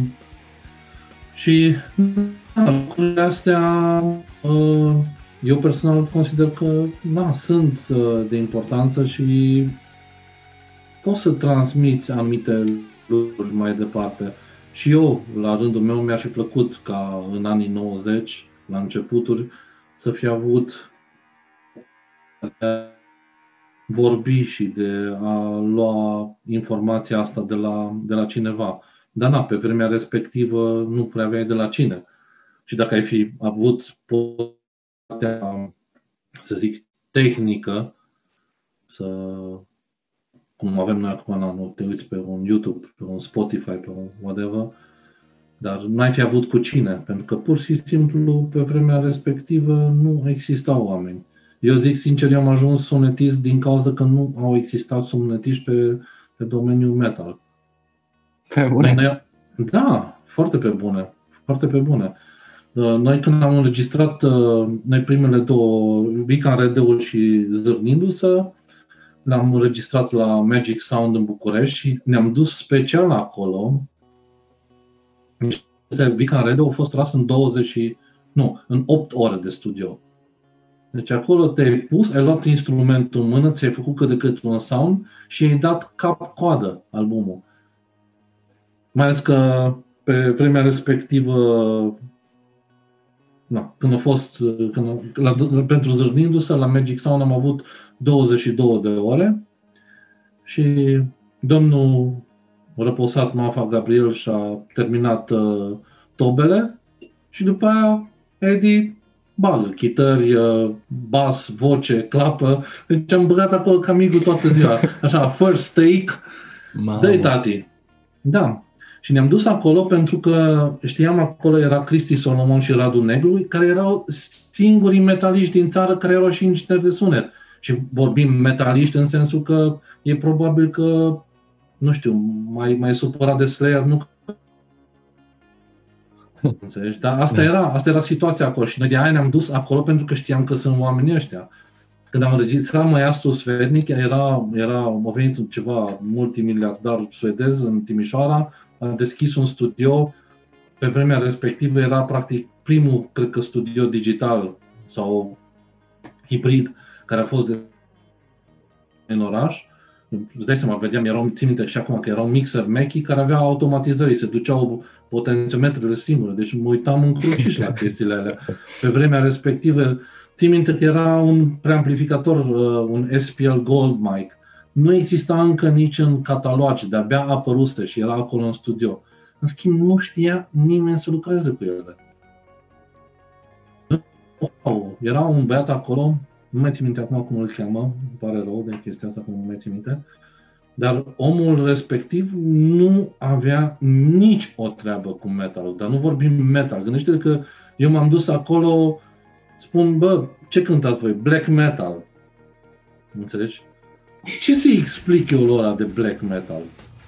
La un moment dat, aia a fost prima mea acțiune ca, ca sunetist. Țin minte că mixam tomurile. Și tomurile, și acum, dacă stai și asculti albumul ăla, deci e crâncen ce se întâmplă acolo. Deci că niște bongos, așa sunt tomurile alea. Deci trist de mori. Na, și l-am trimis pe omul după, după să cumpere niște pizza și m-am pus eu acolo și am încercat să fac. Pentru că pur și simplu omul nu știa, nici nu cunoștea echipamentul ca lumea și nici nu prea avea cum, pentru că era o chestie de ultimul răpnet acolo, oricât de bun ai fi fost tu. Și pe lângă că nu știa, el nu, nu înțelegea ce e nevoie să facă. Ăla nu a avut, ăla, ăla era un om care asculta bumții. N-avea da. nicio treabă. Da, și de-aia asta a fost și motivul pentru care am re înregistrat și remixat albumul ăla, pentru că mi s-a părut că niciodată nu și-a atins potențialul. Dar na, asta, asta este motivul pentru care eu m-am apucat de inginerie de sunet. Eu am terminat antropologia, deci nu are nicio treabă cu ingineria de sunet. Cum ar spune oamenii acum, ar trebui să te reprofilezi. Da, într-adevăr, antropologia e de mega viitor și este o meserie super căutată. Există o, o elită antropologică în România. Da, e ca în multe alte domenii de genul așa, să zicem, mai științifice și mai... Uh, oricum, cultura în România unii țin să mă contrazică, să-mi spună că sunt un retardat și că de fapt nu mă uit unde trebuie, pentru că cultura e în floare și așa mai departe, doar că eu uh, nu consider că e așa, pentru că suntem uh, o mână de oameni care probabil, nu o mână, hai că exagerez, sunt um, două mâini de oameni care stau și caută pe internet uh, articole pornind de la articole științifice, trupe, picturi, documentare, bla bla bla și nu se axează înspre mass media principală și înspre tot cancanul ăsta de la haci și așa mai departe. Pentru că asta vezi peste tot. Nu știu, la Acum nu, nu vreau să fiu ipocrit și să spun că la petrecere ar trebui să stăm și să comentăm de, de Busey sau să vorbim din să comentăm cărți și așa mai departe, dar că oamenii duc lipsă de așa ceva și de promovarea culturii în țară, pentru că eu să mor eu uh, am avut de multe ori, uite, și în Timișoara, am avut dăți în care eu oricum nu prea am venit la concerte și așa mai departe, pentru că, nu, așa eram eu ca persoană și, în al doilea rând, uh, mi se părea mult prea scump pentru un student, mai ales în Daos, la un moment dat sărise prețurile față de cât îmi permiteam eu să beau pentru un student și preferam să mergem în botanic. Dar asta e partea a doua, pentru că și acolo puteam să mergem și să dăm bani la concerte și așa mai departe. Da, na. Așa e și situația asta. Bă, nu știu, dacă ai o iarbă bună, mai vorbești și de Debussy după un Da, lumea da. probabil la asta se așteaptă când le zic că oamenii nu sunt uh, cult sau nu sunt interesați de cultură. Dar eu nu la asta mă refer, mă refer efectiv la, nu știu, de uh, dorința aia generală, de setea de cunoaștere, știi? Pentru că, uite, o văd aici, sunt în Anglia de un an și patru luni, mă uitam acum în calendar, și uh, cu oamenii cu care am avut de-a face de la uh, oameni, că nu, chiar nu-i, nu-i judec pentru că să, toată stima și respectul de la oameni care ștergeau pe jos sau oamenii care erau la pest control sau așa mai departe, conversații super, uh, super elocvente și super uh, mișto despre toate subiectele, de la politică la religie și discuții uh, normale, știi, în, cu românul în mare parte am văzut că nu poți avea chestii de genul, pentru că orice dezbatere uh, trece în ceartă la un moment dat. E punctul ăla foarte fragil. De nu poți să abordezi niciun subiect de la politică la religie fără a se ajunge la o... De aia mi-e și frică, sincer îți spun, ca să abordez uh, subiectele astea cu anumiți, uh, cu anumiți oameni. Pentru că îți dai seama că simt și eu care e nivelul de confort când vorbesc cu un om, știi? Și atunci încerc să mă feresc așa de anumite chestii ca să nu să nu da, pun să nu degenereze. Da. Măi, la noi, din nefericire, și trebuie să spun chestia asta, și alcoolul are o, o pondere foarte, foarte mare, în sensul că toate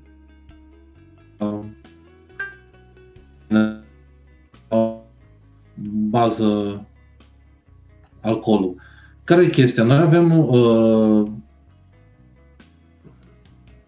probabil o pseudo-tradiție în privința asta că bărbații a fi bărbat în România este foarte greu să nu fii frustrat, adică ai miliarde de motive ca să fii frustrat.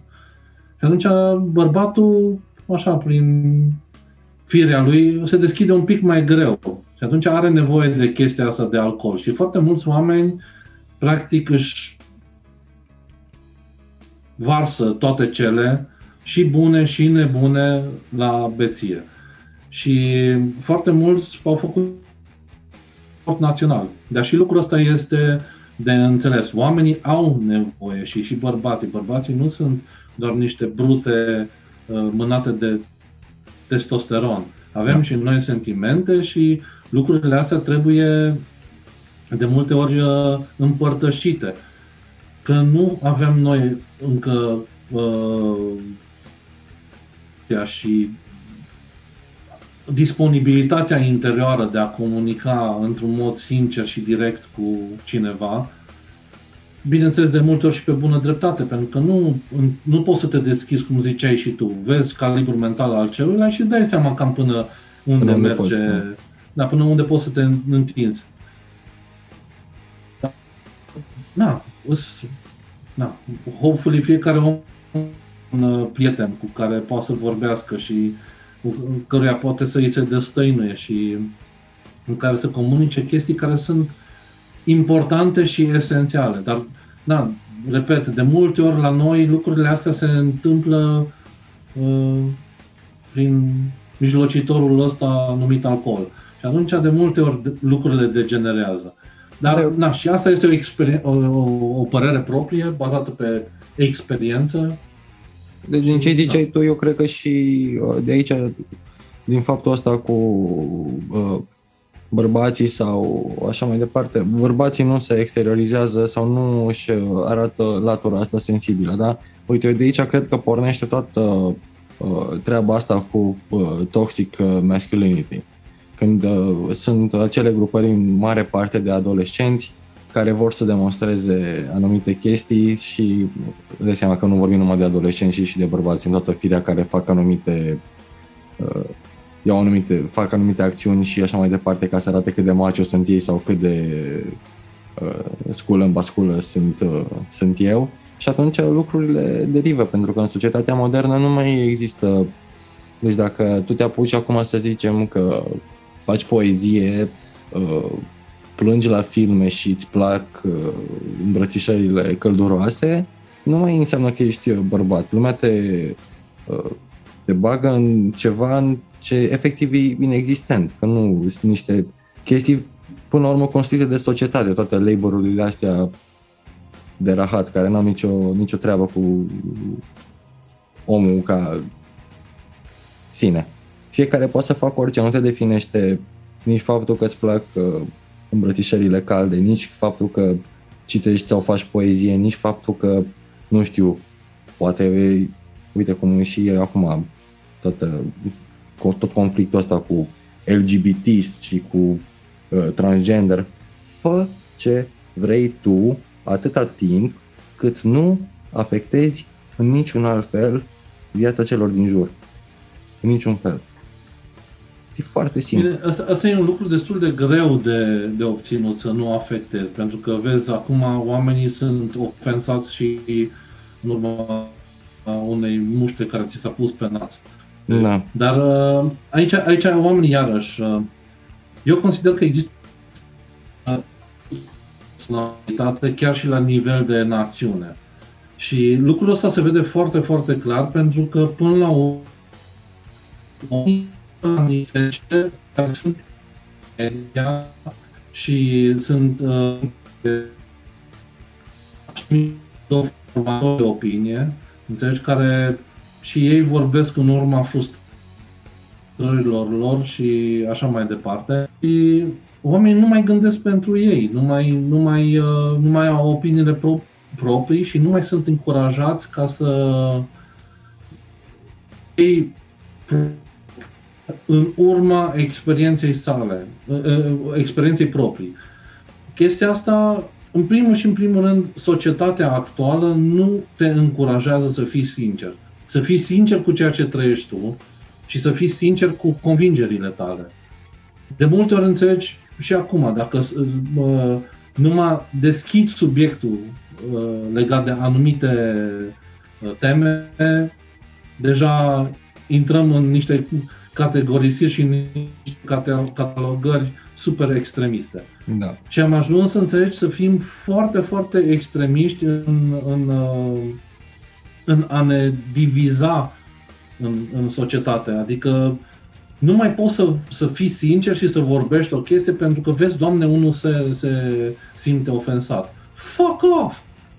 Da, I don't și, fucking care. E și uh, tot, toată chestia acum cu asta de acum cu cancel culture și cu tot să fii politically correct. Eu sunt de părere că, uite, de exemplu, public, înțeleg de ce uh, unii oameni se supără când anumite vedete sau personaje din uh, domeniul public fac anumite afirmații uh, revoltătoare, dar dacă eu, de exemplu, stau cu tine da, la o bere, să zicem că nu, nu sunt, de seama, nu suntem la ei, sunt artist pe, pe camere și așa mai departe, suntem doar noi doi, bem o bere și discutăm pe anumite teme, da? Eu, de ce trebuie să-mi schimb uh, părerile personale doar ca să coincidă cu un anumit, uh, nu știu, să fie politically corect, ca să nu cumva să pentru ce? Pentru că asta nu e o afirmație publică, asta nu e, o, nu, știu, nu e un comunicat de presă sau o scrisoare publică sau e o părere personală. Dacă tu nu faci rău nimănui sau nu intenționezi să faci rău nimănui sau nu aduci niște, nu știu, afirmații uh, stupide sau, nu știu, puerile din punct de vedere uh, mental. Și dacă o faci, dacă suntem noi doi de vorbă, da. eu ce sunt eu, Almighty God, să stau să te judec? Nu, tati, aia este opinia ta, probabil că opinia ta este uh, susținută de experiența ta personală și exact. asta este. Nimeni nu trebuie să fie politically corect. Adică eu personal, eu nu cred în bullshit-ul ăsta și eu cred că omul are dreptul să aibă propria lui opinie, chiar și în ciuda faptului că câteodată poate un, unele panseluțe se simt lezate. Nu contează. Da. Chestia asta, gen, uh, toate opiniile astea diferite ne caracterizează ca omenire. Altfel, da. dacă am fi toți un, un un singur lucru, să spun așa, n-ar mai însemna absolut nimic. Am fi zero barat, am fi o, o entitate...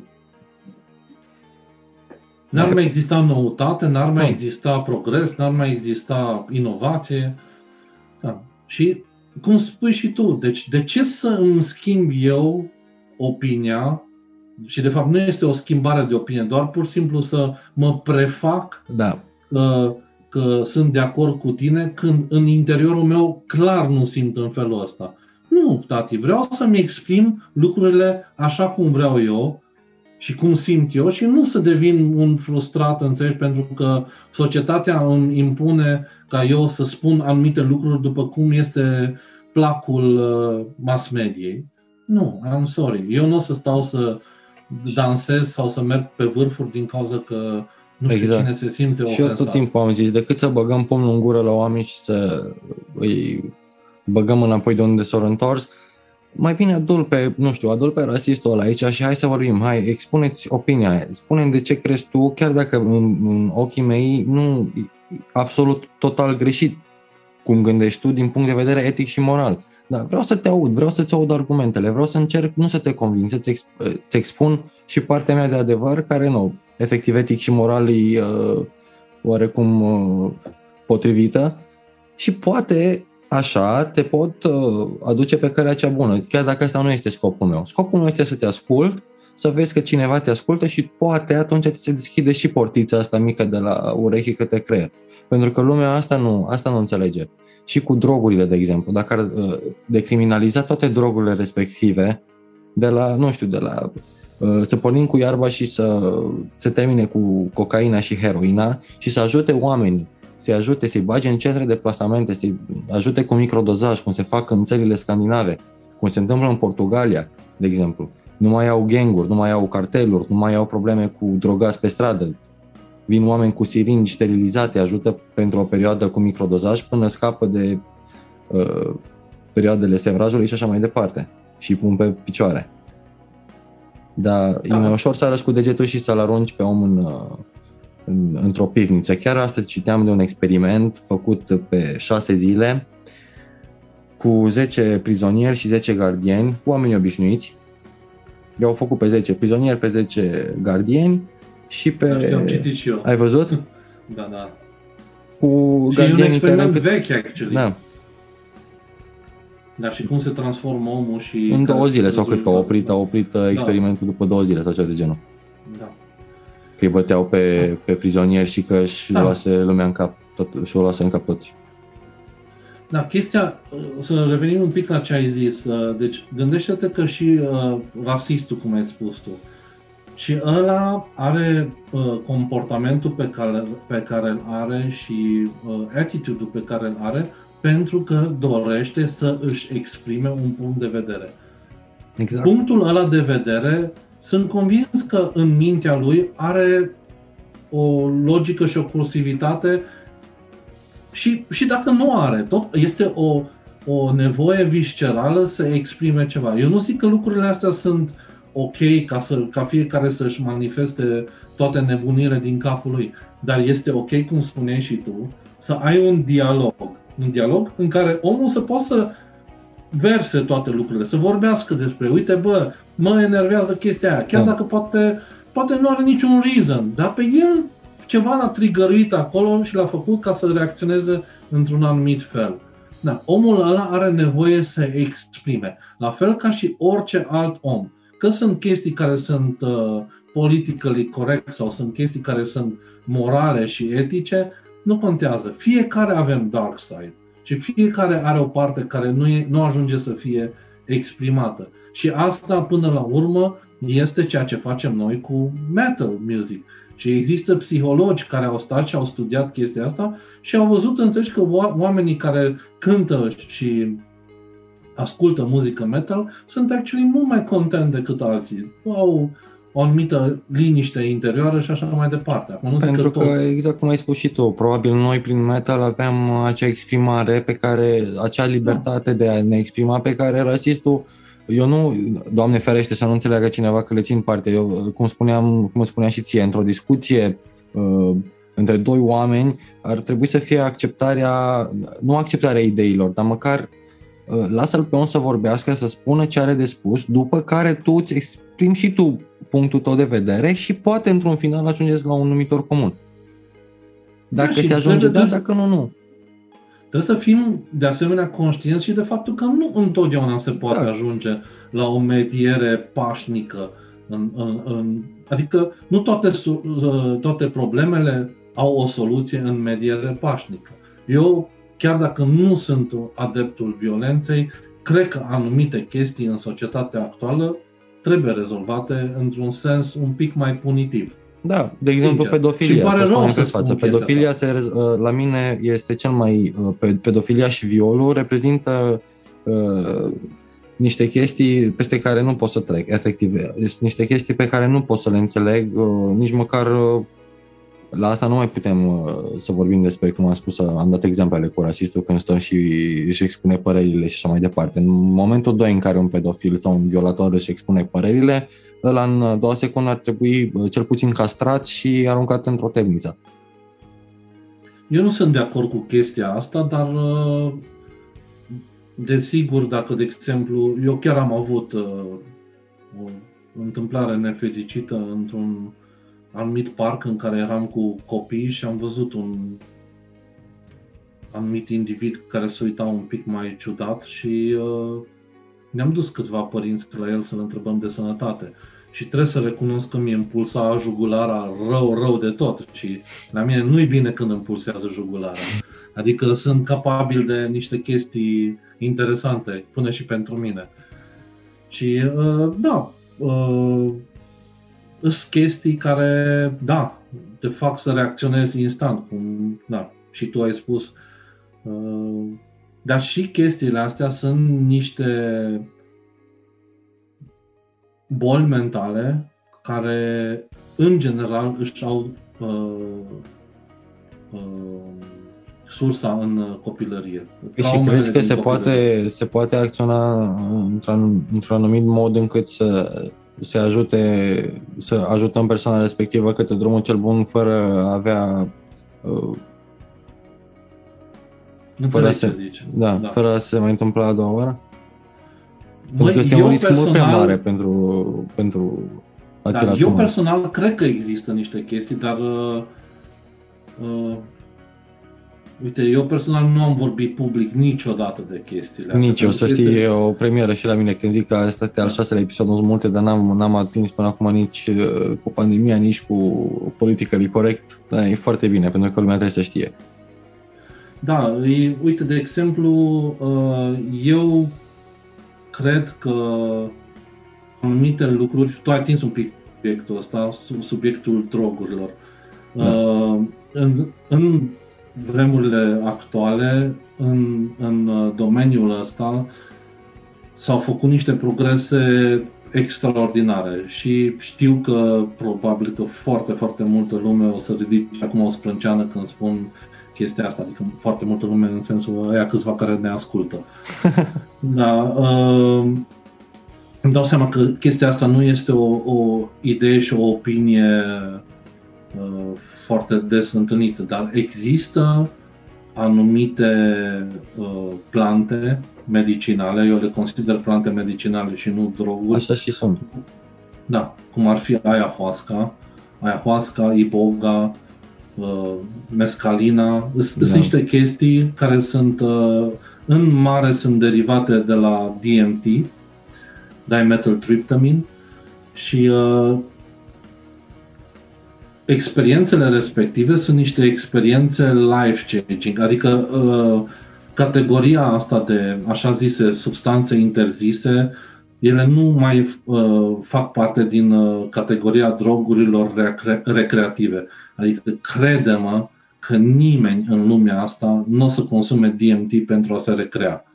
Chestiile alea sunt niște chestii extreme.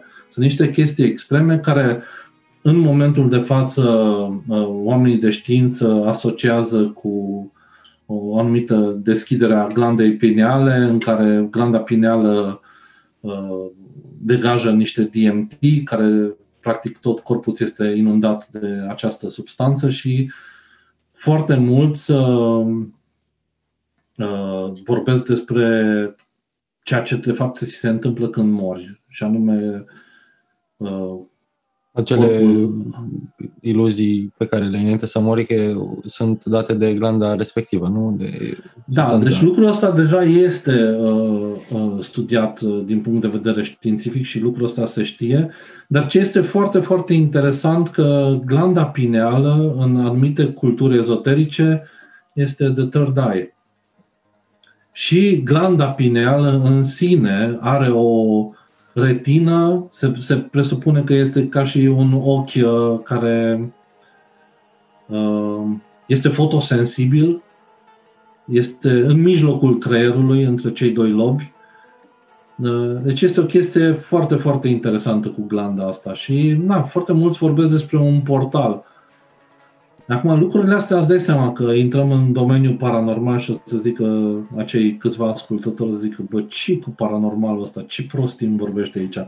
Dar lucrurile astea, de fapt, sunt, sunt chestii care sunt studiate și sunt uh, foarte, foarte, foarte multe tipuri de addiction. În special, acum, în Statele Unite, este uh, cunoscută problema uh, opioidelor. Da. Pentru că companiile farmaceutice au băgat în oameni, cum zicem noi, cu excavatorul opioide pentru antidepresive și așa mai departe. Deci tot ce, practic, opioidele au fost prescrise pentru un range extrem de larg de probleme uh, uh, mentale, începând de la anxietate, terminând chiar și cu chestii care sunt un pic mai uh, patologice care duc către schizofrenie și așa mai departe. Și uh, sunt oameni, sunt, există practic o categorie imensă de oameni care sunt mai dependenți de opioide decât ai fi de heroină. Înțelegi? Dar și atunci oamenii ăștia au găsit tratamente, deci gândește-te, mergi la o ceremonie de asta de ayahuasca și te întorci fără addiction. Și chestia asta este o rată covârșitoare. Nu este absolut 100% că îți dai seama chestia asta, practic tu ai, o, ai parte de o transformare interioară foarte, foarte serioasă și foarte profundă. Același nu, te, lucru, nu te schimbi așa peste noapte. Același lucru l-am văzut și, uh, și cu LSD-ul. Deși este un da. produs chimic, uh, tot, da. Uh, mă rog, își are la bază, din câte știu, ciuperca respectivă de pe grâu. Da. Dar tot așa, are niște proprietăți, uh, să-i spun așa, spirituale, că nu cred că la LSD deja nu putem vorbi de experiențe spirituale pentru că sunt, uh, e mai mult vorba de chimie acolo, doar că se deschide anumite portițe, îți deschide da. anumite portițe, aia e toată chestia și la fel, mi se pare și cu LSD-ul că Uh, în primul moment uh, în care ai încercat LSD-ul e la fel cum ai spus și tu, mi se pare tot așa life-changing. Chiar dacă nu-l putem compara cu DMT-ul da. sau cu, da, sau cu, care e mult, mult, mult, mult mai puternic. Da, este, dar extracorporal că, și... Da. Dar toate lucrurile astea, pe de o parte, sunt uh, cunoscute de societățile tradiționale, care, by the way, nu le abuzează, ci le folosesc în anumite contexte, cu anumiți uh, șamani da. sau medicine men sau cum vrei tu să-i numești, înțelegi, care uh, au anumite ceremonii în care participă toată comunitatea și așa mai departe. Noi lucrurile astea le-am învățat la antropologie, lucrurile astea sunt știute și sunt predate în școli. Deci, uh, chestiile astea sunt știute de milenii. Numai că medicina actuală ca, uh, tratează efecte, nu tratează cauzele problemelor. Exact. Și, și na, te doare capul, e o aspirină. Că, Ia un antiinflamator, orice, da. dacă e da, bun. Că așa, așa zice medicul, dar tu nu știi de ce de fapt te doare capul. Poate ai avut o zi grea și ai avut parte de un super stres în viața ta. Sau, sau poate ești deshidratat, da? bea un pic de apă sau poate n-ai da. mâncat destul sau poate, nu știu, este prea mult în soare sau sunt multe, sunt mulți alți factori care ar putea cauza o situație de genul și lumea, uh, uite, de aia există și o problemă foarte mare, cred că acum aș mai, adică pe partea asta cu droguri, chiar dacă iarba pentru mine efectiv nu uh, cum ziceai și tot, tot plantă. Deci eu în 2017 când am ajuns prima și ultima oară cu Gothic în India, am fost cu Golgoțiu, era ceva, uh, cum îi spune, elefant, ceva templu într-un elefant uh, cu multe frunze de iarbă și când am întrebat pe tipul ăla de acolo, erau sculptate frunzele de iarbă. Uh, de fapt era un zeu vechi de 3000 de ani care praised uh, marihuana leaf, știi? Da. Da. Și o foloseau, uh, nu, nu cum o folosim noi în ziua de azi, că fumau, își fă, strângeau câne pe nu, cannabisul în uh, recolte destul de mari și făceau uh, foc de tabără cu, cu respectivul și îl împrășteau în tot satul, știi? Și Da, la să noi știi vine... că Lucrul ăsta nu este un lucru neîntâlnit, adică chestia asta se întâmpla până, dacă uite, vorbim despre creștinism, The Burning Bush. Da, Da? de la că Iuda, nu? Dacă nu mă înșel. Nu, nu, e uh, Mose. Mo- Moise Moise, când- așa, când, Moise, uh, scuze, scuze. Da, Moise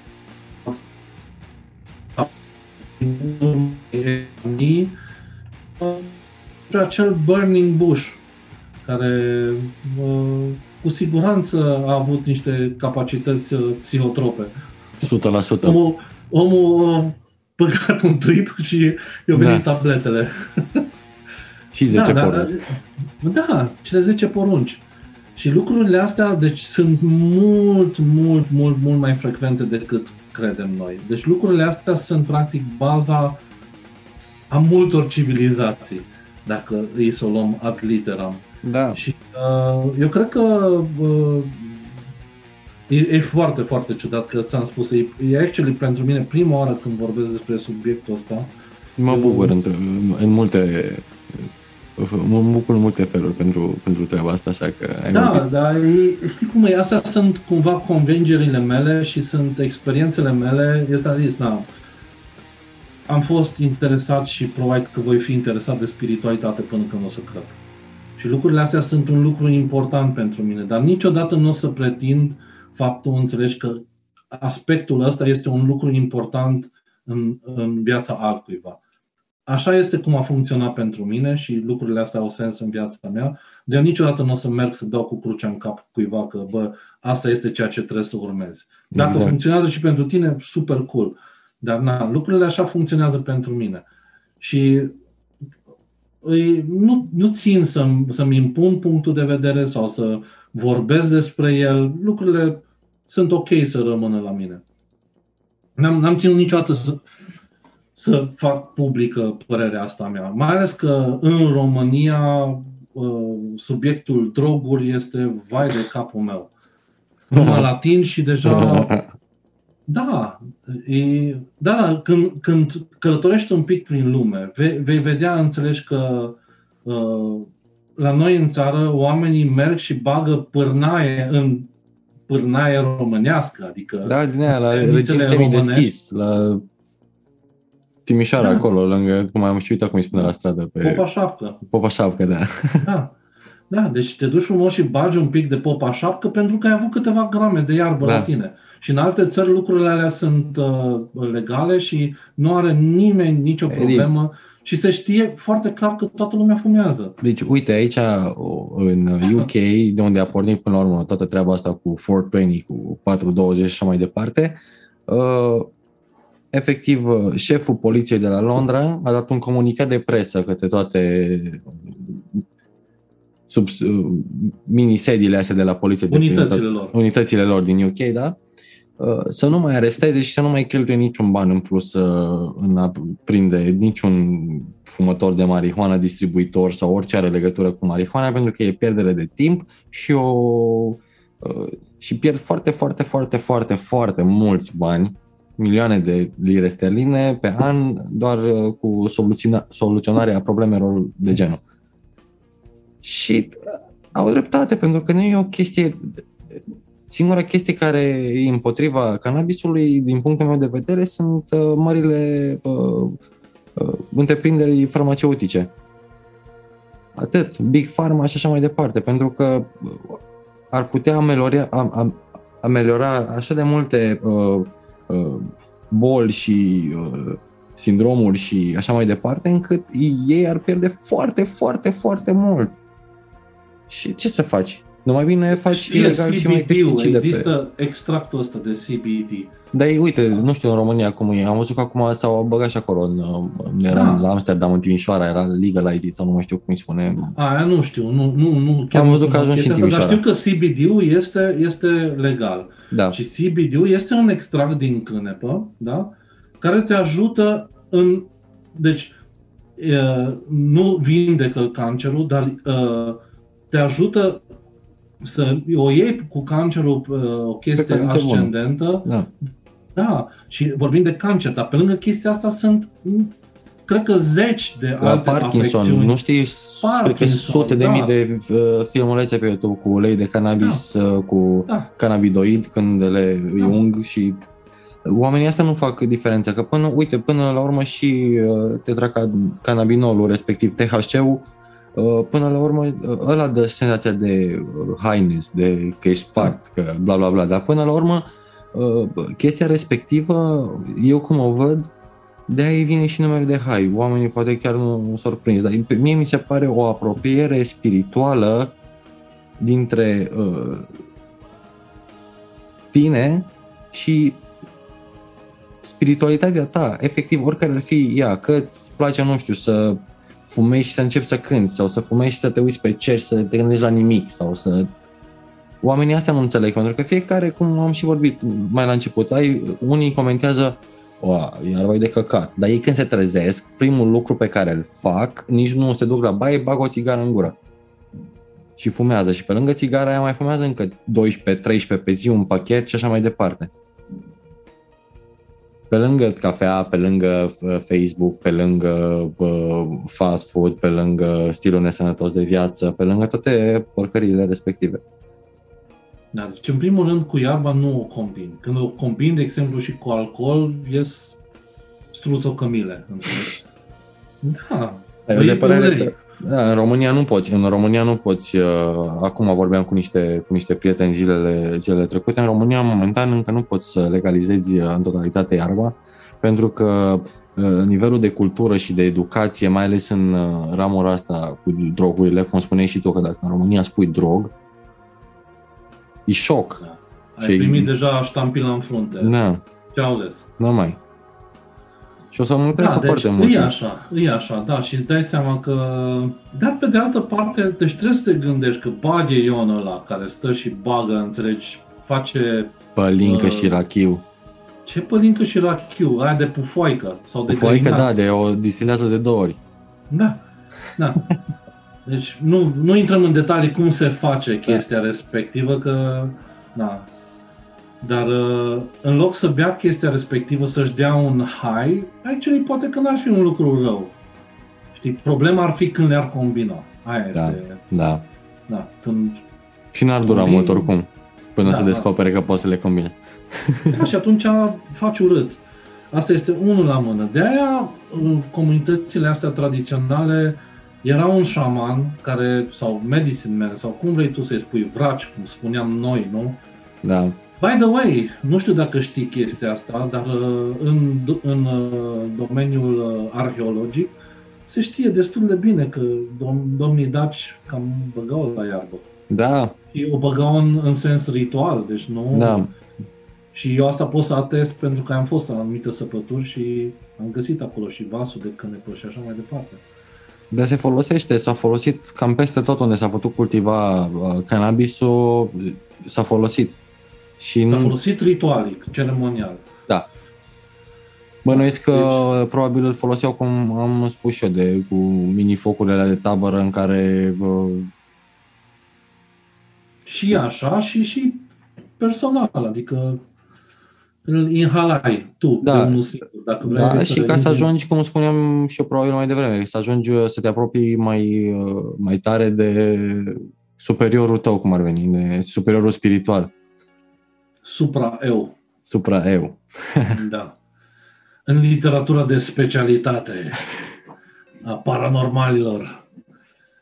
Da, da, eu știu că în uh, mediul nostru metalifer românesc uh, sunt acolo o categorie de oameni destul de consistentă care mă consideră paranormal, chiar așa am și zic că sunt paranormal, da, pentru că am aplicațiile astea spre spiritualitate și uh, na. De multe ori uh, sunt subiect de mișto, which is fine pentru mine, că na, fiecare are dreptul la opinia sa dar na, ă, da, lucrurile astea legate de plantele psihotrope e un subiect tabu încă în România și, cum ziceam, ești catalogat, ai direct ștampila în frunte de da. drogat și așa mai departe. Cine știe, poate la un moment dat, peste 100 de ani ajunge și noi, cel puțin la cum erau oamenii din Occident, cel puțin în 1950, nu știu, că și ei aveau probleme cu iarba, dar asta fiind prin, nu știu, prin 1920-1930, când mai aveau, mai fost prohibiția cu The Reeferman, cu din astea, da. După 100 de ani aproape să încă avem aceleași probleme doar din simplu fapt că am trăit uh, sub dictatură o bună perioadă din timp și dacă o stăm bine să ne gândim, suntem o trecut cam aproape jumate din perioada în care am fost o dictatură comunistă și noi încă nu ne-am revenit. Da, ceea ce e sincer, super, super trist. Dar uh, aici, aici eu, eu zic că intervine foarte, foarte mult uh, educația. Da. Și, și nu neapărat educația din școli, ci educația de acasă. Noi avem, uite, acum iar o să ating un subiect care este cum este, și anume patriotismul nostru. Deci noi de multe ori, știi, ne, ne scuzăm acțiunile sau acțiunile uh, înaintașilor noștri și le ajungem să le preamărim și să le prea, prea fericim, uh, să le glorificăm când chiar nu este cazul. În primul și în primul rând noi trebuie să gândim pentru noi. Nu tot ceea ce au făcut strămoșii noștri este un lucru de bun augur. Sunt foarte, foarte multe lucruri care sunt wrong, care sunt, sunt greșite și sunt greșite de la temelie. Și de aia România este unde este și a ajuns unde a ajuns. Și a ajuns să aibă problemele pe care le are, exact ceea ce menționai și tu, că uite, au trecut niște decenii și noi încă ne luptăm cu, cu reminiscențele uh, efectului comunist asupra poporului, poporului român. Da. Și lucrurile astea sunt niște lucruri serioase. Deci, și asta doar din cauza că dacă tata a făcut așa și tata a fost bătut în cap și te-a învățat să fie așa, tu ești cel mai probabil un produs al lui tata. Da, și se, proba- care... se propagă chestia asta, începând de la violență domestică, la lipsa da. educației, da. la lipsa educației da. sexuale, da. la toate chestia astea, se propagă așa, în... deci că suntem într-un loop din ăsta continuu de...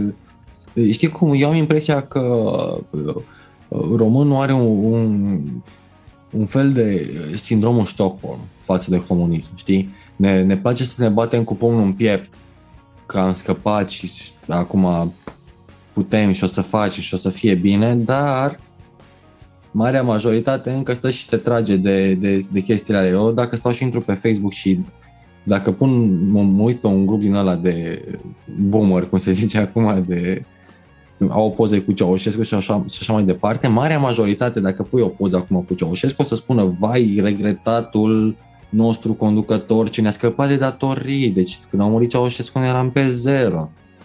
Da, mă, dar mureați de foame, frații mei. Ați uitat când stăteați, uh, cum au repărit piese, rupți în cur la uh, coz la unt și uh, prin lagăre de uh, muncă și așa mai departe și nu put, vă tăiau chica la spate că stăteați cu părul pe sub uh, Las-o dracu de treabă, că nu era chiar așa roz. Era roz situația pentru aia care aveau uh, nepotisme și uh, pile la partid ca să primească rații în plus. Așa stătea treaba. Pentru aia, într-adevăr, mergea bine. Dar pentru marea majoritate mergea foarte prost. Gândește-te că mm, eu, schimbarea de regim la mine m-a prins în începutul adolescenței. Deci eu am prins destul de binișor din uh, regimul comunist și, na, la mine, adică eu țin minte când mă trezeam mama la ora 4 noaptea ca să mergem să stăm la coadă la lapte. Da. Și eram și copil de împrumut pentru alții, ca să poată să ieși și alții, și vecinul și așa mai departe, da. uh, o porție mai mare.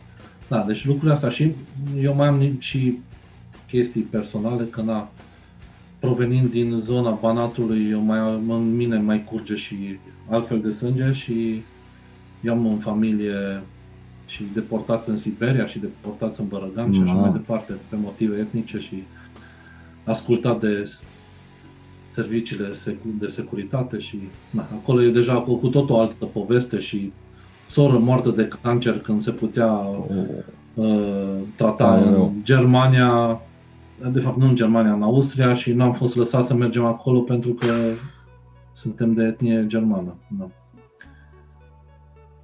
Dar, na, astea sunt, uh, bineînțeles, sunt chestii din experiența familiei mele, dar pe, lăsând deoparte chestiile astea, adică cred că totuși am o minimă capacitate să privesc lucrurile cât de cât obiectiv.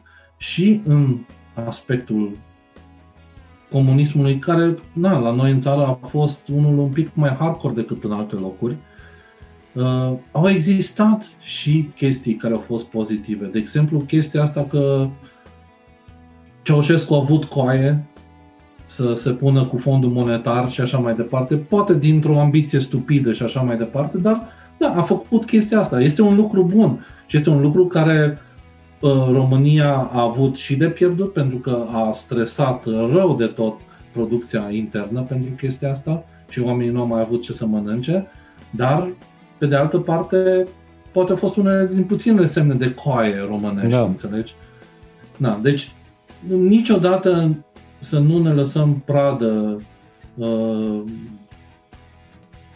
extremismelor, înțelegi? Și Să gândești extrem.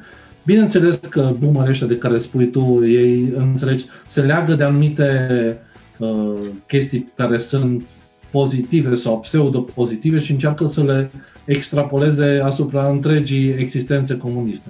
Nu, a fost greu de nu-i voie. Eu nu vreau să mă gândesc prin ce au trecut părinții mei în vremea respectivă. Adică oamenii au băgat foame serios. Tu, ca părinte, să nu dai de mâncare copilului. Chestia aia este... Eu am trecut prin chestia asta, cum am spus sincer, în pandemie. Eu am învățat cum să trăiești cu 25 de lei pe, pe săptămână și să hrănești o familie întreagă. Și lucrurile astea m-au făcut să înțeleg prin ce au trecut părinții mei în perioada comunistă și să-mi dau seama că chestia respectivă a fost fucking hardcore. Adică chestia aia lasă traume, lasă traume mentale, lasă traume serioase, înțelegi, la nivel emoțional. Bun, dacă vrei să, dacă vrei să continuăm, că după aia, dacă vrei, cred că ușor, ușor o să fac și, și încheierea, că văd că deja te-am ținut uh, aproape imediat triplu față de cât ți-am zis în mesaj, doar că m-am simțit super, super ok și că în uh, conversație a avut așa un flow super, super mișto. Da, și pentru mine e, e o premieră. N-am mai făcut niciodată chestia asta, mândră mea mă tot uh, încurajează să fac și eu un podcast, dar sincer Chiar nu am. ai, chiar și eu, uite, vorbeam cu, cu Cristina, uh, m-am uitat azi uh, mai în amănunțit așa la emisiunea voastră cu, cu lenții, când ați fost la lenții la, la emisiune Mhm. și uh, mi se pare că, nu, toată stima pentru lenții și tot ce a făcut și ce face în continuare, dar mi se pare că au o voce mult mai blândă și mai caldă, așa, pentru, cel puțin pentru urechile mele, știi, pentru a asculta un podcast, cel puțin, știi? Da, mie îmi place să vorbesc și îmi place să mă deschid și să Au- arăt poate anumite aspecte care în mod normal nu le-aș arăta oamenilor, nu numai în legătură cu, cu ființa mea, ci cu, chiar și cu convingerile mele, dar cred că, cum ziceam la începutul uh, întâlnirii noastre, că cred că lucrul ăsta poate să ajute oamenii. Adică mi se pare că este un contact direct cu cineva, poți să-ți dai seama, mă, ai o rezonanță comună cu omul ăla, nu ai, și dacă nu ai, poate, cum spuneam, poate îl respecti pentru ce gândește, ceea ce face și așa mai departe, dar este un contact direct cu cineva, îți dai seama în urma, a, nu știu de cât timp vorbim. dacă De tot două deja ore, mi-a trecut așa de Da. repede și Da, da, și cred că oamenii pot să-și facă o, o impresie și o imagine despre cineva și da, de multe ori te ajungi să discuți vrute și nevrute. Și asta este frumusețea unui podcast. Dar, na, în viața mea, sincer, nu știu unde aș mai putea să integrez chestia asta. Cum ziceam, acum am un job nou, trebuie să învăț chestii la 40 și ceva de ani, să mă pun să învăț chestii noi, să încerc să devin bun în chestia respectivă și să aduc și o pită pe masă la familia mea. Hai că dacă merge totul spre bine, scăpăm cât de curând de toată pandemia respectivă. Noi, pe 12 aprilie, acum, la noi s-au deschis aici în UK, s-au deschis toate restaurante, baruri, magazine. Bine, noi am avut și niște măsuri mult mai ok, spun eu, adică la noi n-a fost chestia asta cu măști pe stradă, închis în casă de la ora 10, 8, 6 sau mai știu eu cât. S-a închis tot în afară de supermarket, Peco și cam atât. Din, în afară să-ți cumperi de mâncare sau să alimentezi, nu puteai să faci altceva decât uh, online. Și chiar a funcționat treaba asta, mai greu, dar a funcționat. Că văd că de ceva timp uh, chiar au scăzut uh, foarte, foarte mult uh, cazurile aici în UK cu COVID-ul și cu tot și s-a relaxat situația. Deocamdată. Da, eu, eu nu mă pun să comentez în, în domeniul ăsta pentru că chiar nu mă pricep și nu am o opinie. Nu știu ce este mai bine, ce, ce ar trebui făcut, habar nu am sincer. Sper doar ca lucrurile să se poată relaxa pentru că, nu știu, uh, toată situația asta îți uh, îngrădește un pic uh, libertatea și drepturile chiar. Și nu mai, nu mai... Mie nu mi se pare normal, adică eu n-am înțeles de la început de când am auzit chestia aia, că seara nu mai aveți, noaptea nu mai aveți voie afară. Doamne iartă-mă, ce, atunci ar trebui, uite aici sau oamenii politici au, i-au încurajat pe oamenii normali să, să iasă cât mai mult afară și să facă sport și să-și aleagă un, un, o oră, nu știu, două, trei ore pe zi sau cât fac ei sport, o oră, două, pui mei cât alegi prin parc, dar să încerci să eviți orele aglomerate. Când știi, probabil nu, și eu în Timișoara, de exemplu, îmi puteam face o idee cam când ar fi oameni, nu știu, în botanic sau în parcul copiilor sau în rozelor. Pentru că nu, știi când iasă copiii de la școală, știi când uh, Ah, normal. Și toate chestiile, când e weekend și așa mai departe. Și atunci te duci seara sau te duci dimineața înainte să vină copiii. Doar că chestiile alea nu le puteai face când erau restricții și la amendă de 20 de milioane doar prin simplu fapt că era afară. Măi, la noi în țară problema este, problema sunt de fapt abuzurile. Și aici este, înțelegi? Și vorba românilor, dă prostului putere, înțelegi? Da. da. Și eu știu uh, din auzite, nu din experiență proprie, uh, caz, înțelegi, care omul a vrut să meargă la cumpărături și a scris pe biletul respectiv că pe foaia că merge la magazinul cu tare să se aprovizioneze, să-și ia de ale gurii și și-a dat seama, înțelegi, că la magazinul respectiv nu poate să plătească cash și s-a dus până la un bancomat să-și scoată bani de pe card. Și a fost amendat pentru că nu a scris pe chestia declarație. respectivă, da, pe declarație, că el merge și până la bancomat. Da, chestia asta, sincer, mi se pare rea voință și mi se pare abuz. Păi este, sincer. Da. Și adică... Eu, tu ai mai, uite, eu chiar vorbesc în necunoștință de cauză, dar ai, ai mai auzit o treabă asta bă, ca fiind valabilă într-o altă țară? Cu declarație pe proprie răspundere când ești din locuință? Eu n-am auzit. Bă, iar, again, nu, nu vorbesc pentru că nu știu. Deci, păi nu, de-aia, de am întrebat și eu că nici eu nu, nu știu, de-aia am zis că nu... Nu știu, nu cunosc. Nu cunosc chestia asta și nu, nu știu, știu, mai știu de la rudele din străinătate una alta, dar uh, nu știu prea multe detalii în, în privința asta. Dar, na, este o, sunt niște măsuri care sunt restrictive și punitive și dacă stai să te gândești din punct de vedere obiectiv, că am ajuns ca comunitatea întregii țări să trebuiască să acționeze mai rău ca pe vremea comunismului, înțelegi, să trebuiască să ai o țădulă la tine, înțelegi, ca să poți să ieși din casă, să ai voie să ieși din da. casă. Da, deci eu înțeleg că sunt oameni de, deja în cercul meu de prieteni sunt, sunt oameni care au decedat și așa mai departe. Pare rău. Da, deci lucrurile astea Eu sunt lucruri serioase, deci nu, nu sunt niște chestii cu care să poți să glumești. Dar pe de altă parte, eu, eu asta, eu, nu știu, eu, pentru mine e un pic de mindfuck la, la un, un anumit aspect. Deci eu dacă în familia mea am o problemă, indiferent de natura ei, da? Da. Am o problemă. Îmi adun toate resursele și încerc să rezolv problema respectivă. La fel ar trebui să se întâmple și la nivel național, nu? La Ai o nivel problemă. global, în societate, de exemplu. Eu Ar vorbesc trebui la nivel Da. național, vorbesc despre românica mea, da? să- Da.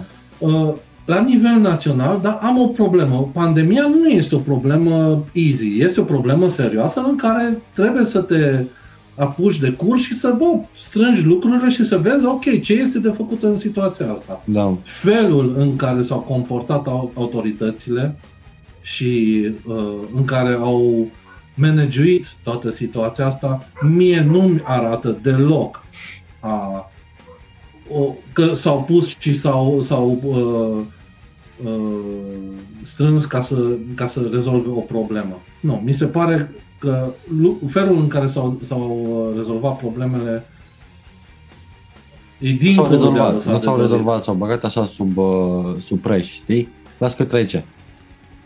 Da, și sunt acum, da, mândră mea în momentul de față este în an terminal în, în asistență medicală. Îți dai seama că na, are vrând nevrând legătură cu, cu sistemul, sistemul ăsta medical, medical. Și, da, și auzi una alta. Și nu vreau să vorbesc despre anumite nereguli din sistemul medical. Adică, și cred că dacă- mai deci puține, mai, mai puține chestii care sunt în regulă de care ai putea să vorbești decât alea care Sunt nu foarte sunt. multe chestii și ce este nasol este că viețile oamenilor depind. Și lucrul ăsta a ieșit la iveală foarte, foarte serios când a fost vorba de colectiv. Pentru că oamenii ăia au murit mai mult de boli intraspitalicești decât de arsurile lor. Da.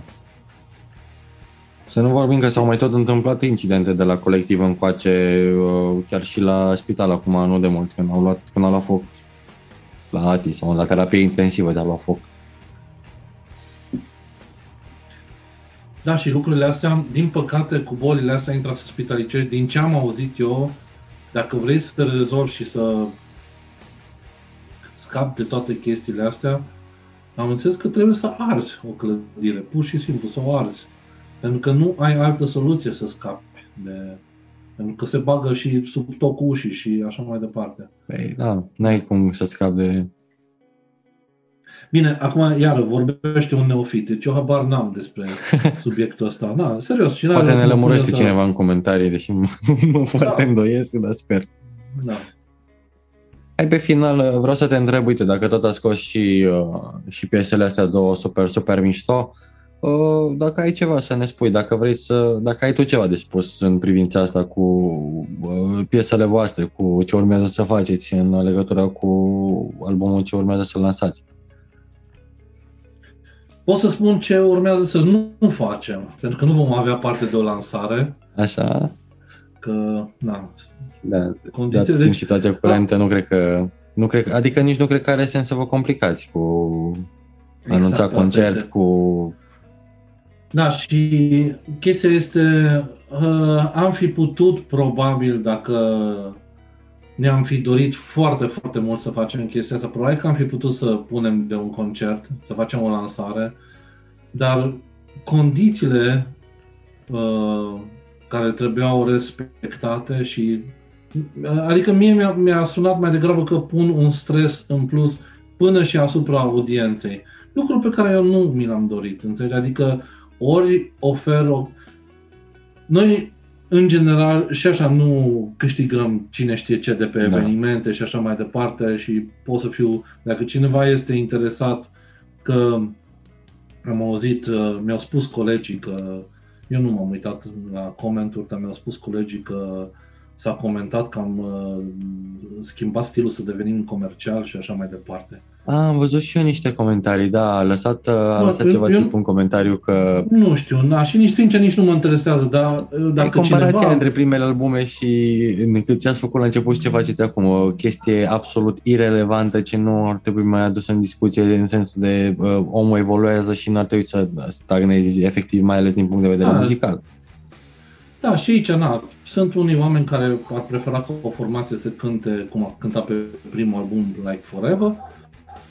Și astea sunt păreri personale, dar în ceea ce privește aspectul comercial, dragii mei, credeți-mă, uh, dacă vreau să fac o chestie comercială, cu siguranță nu cânt muzica pe care o cânt. Exact. Pentru că, uh, deci dacă cineva este interesat, eu pot să fiu foarte transparent și în legătură cu veniturile noastre și așa mai departe. Și punem pe listă foarte transparent și investițiile și, cum ai spus tu, timpul de repetiții, cât plătim sala de unde facem repetiții. Utilități și așa mai departe. Da, cât au costat instrumentele și credeți-mă că este, cum spunem noi românii, o afacere bulgărească. Deci nu ești pe plus. Da. Da, și cu siguranță, dacă vreau să fac o muzică comercială, nu o să cânt ceea ce am cântat pe albumul ăsta. Mie mi se pare, da, nu știu dacă ați vrut să vă, să, să vă schimbați direcția, se simte într-adevăr o schimbare de direcție, dar uh, într-un sens foarte bun. Uite, de exemplu, uh,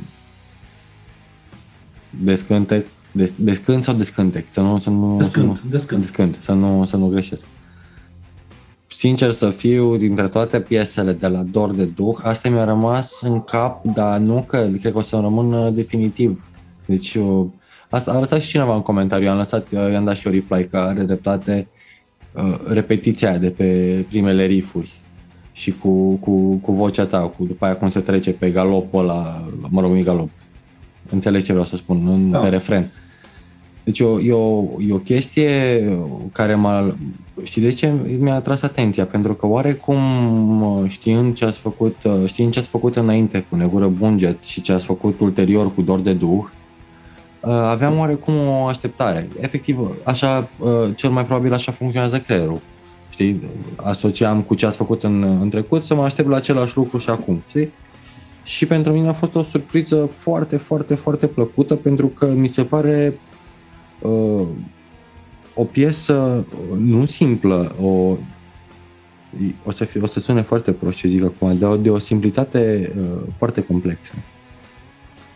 Uh, scurt și la obiect, dar trebuie să stai să, să, să ascunzi, să dai, să dai uh, pielițele jos, știi, ca la portocală, să stai să uh, să rumegi un pic piesa, să, să treci un pic de barierele uh, muzicii și a versurilor, să te lași un pic purtat de toată, de toată chestia asta. Că lumea nu face, lumea de obicei, uite, și la metal, și la rap, ori, nu știu, la metal uh, se rezumă totul la rapiditate și complexitate, cum ai spus și tu uh, adineauri, la rap se rezumă totul numai la rima de pe ultima silabă, deci lumea pierde esența lucrurilor, se iau numai după rețeta aceea ascultă. A, bun, cei trash metal.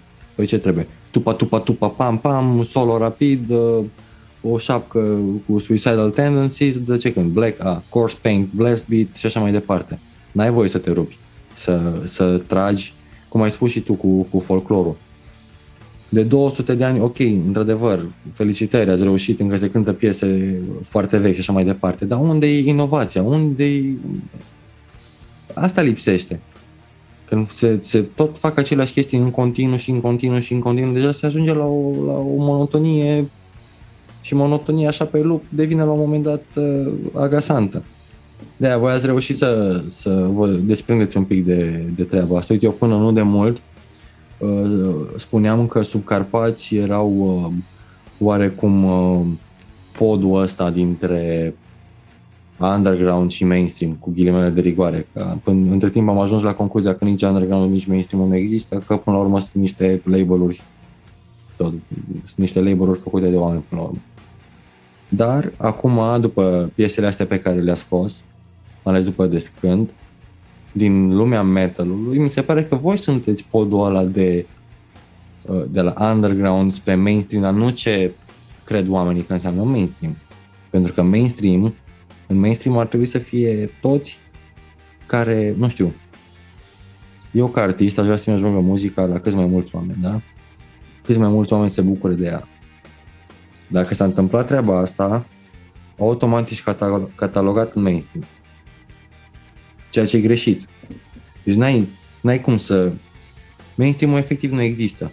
Ori ești faimos, ori ești în nimic. Adică ești în underground, ești în... Și voi reușiți oarecum să... Că știți despre ce vorbesc acum în România, ce ați făcut, ce ați reușit voi să faceți, nu s-a mai făcut. Și acum ați reușit să vă desprindeți un pic de toate stereotipurile alea pe care oricum voi le-ați dat la o parte de-a lungul istoriei. Și chestia asta este, nu știu, e o chestie de care oamenii, știi cum, voi n-ați făcut treburile ca afară. E o chestie pe care nu, am luat-o de la Coro, cum tot zicea Coro, cu ar trebui oamenii să nu mai să nu mai zică, bă, vreau o trupă ca afară.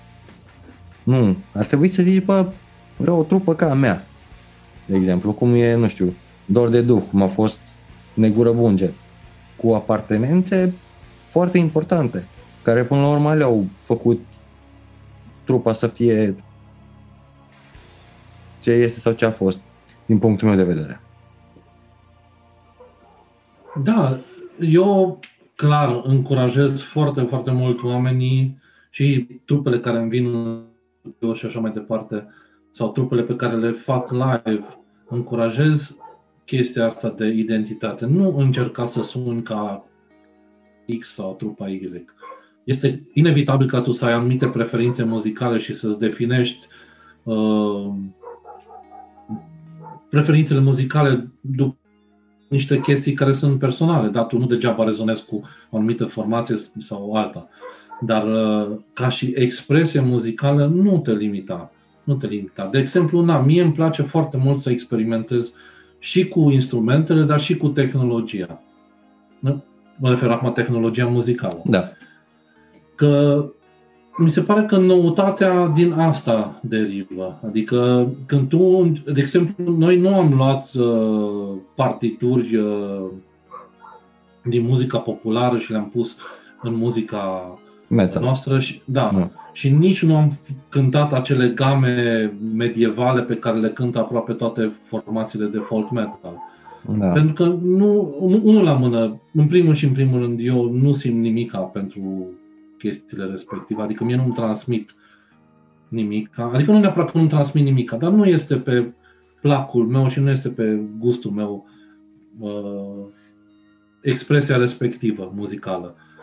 Dar mi se pare foarte, foarte fain să iei un anumit instrument care face parte din, din uh, spectrul respectiv muzical și pur și simplu să-l bagi într-un cu totul alt context sau să iei instrumentul respectiv și să cânți într-un mod neconvențional la el sau toate chestiile astea poate nu o să-ți dea rezultatul pe care tu ți-ai imaginat că o, să-l, o să-l aibă.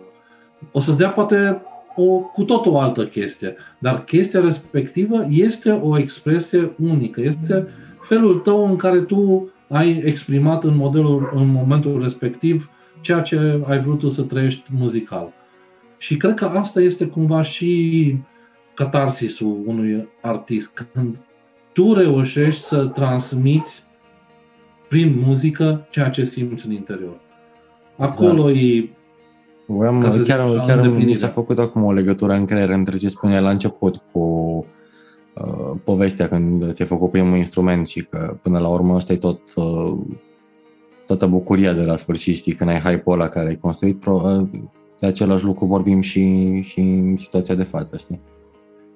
Mă, eu spun foarte, foarte sincer și poate chestia asta sună un pic kitsch, dar pentru mine, în momentul de față, a cânta este probabil bucuria, probabil una din puținele bucurii care încă mă ține în viață.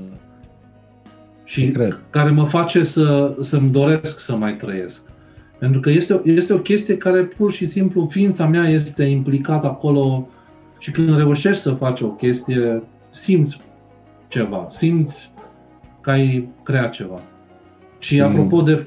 Spune. Uh, nu, continuă, te rog frumos.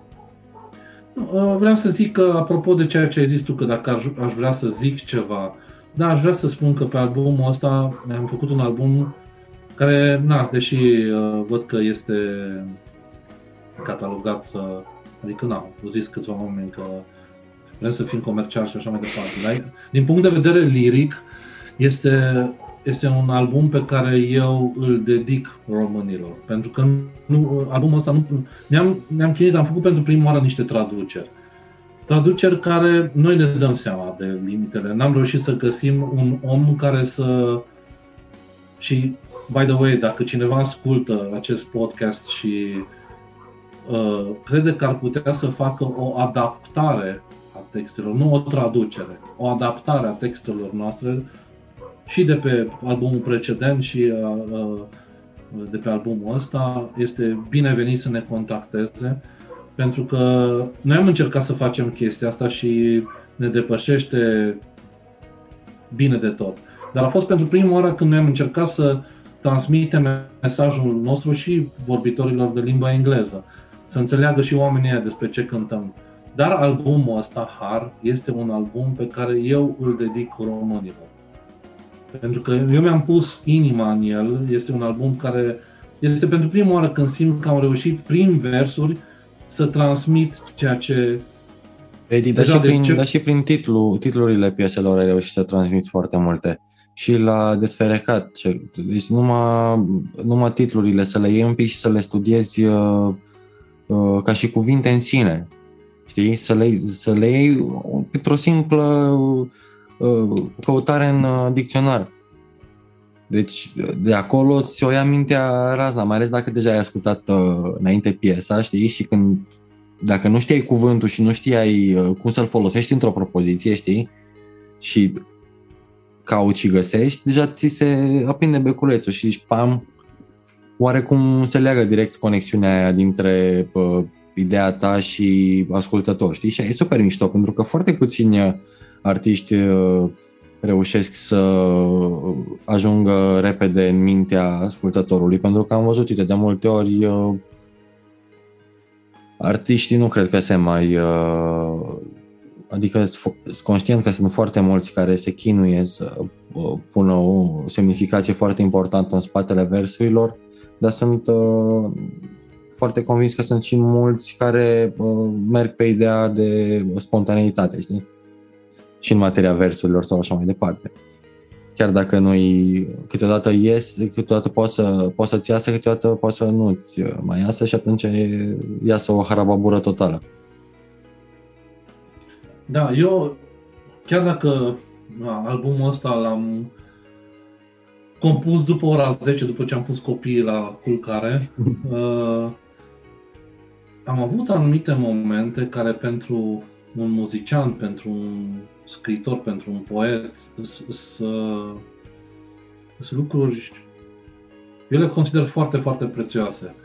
Când pur și simplu ai flow-ul ăla, când ți-ai pus pixul pe hârtie și ai, l-ai ridicat când ai terminat. După aia poate mai schimbi un cuvânt, două. Da. Ai avut flow-ul ăla în care totul are sens, fiecare cuvânt e acolo cum trebuie.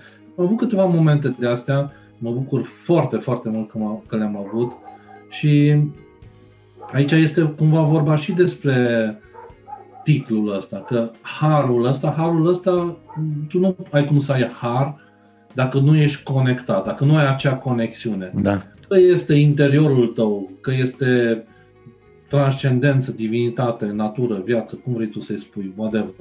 Dar ai conexiunea aia și atunci ai acea chestie care da, mi-e place să zic flow. Ai flow. flow.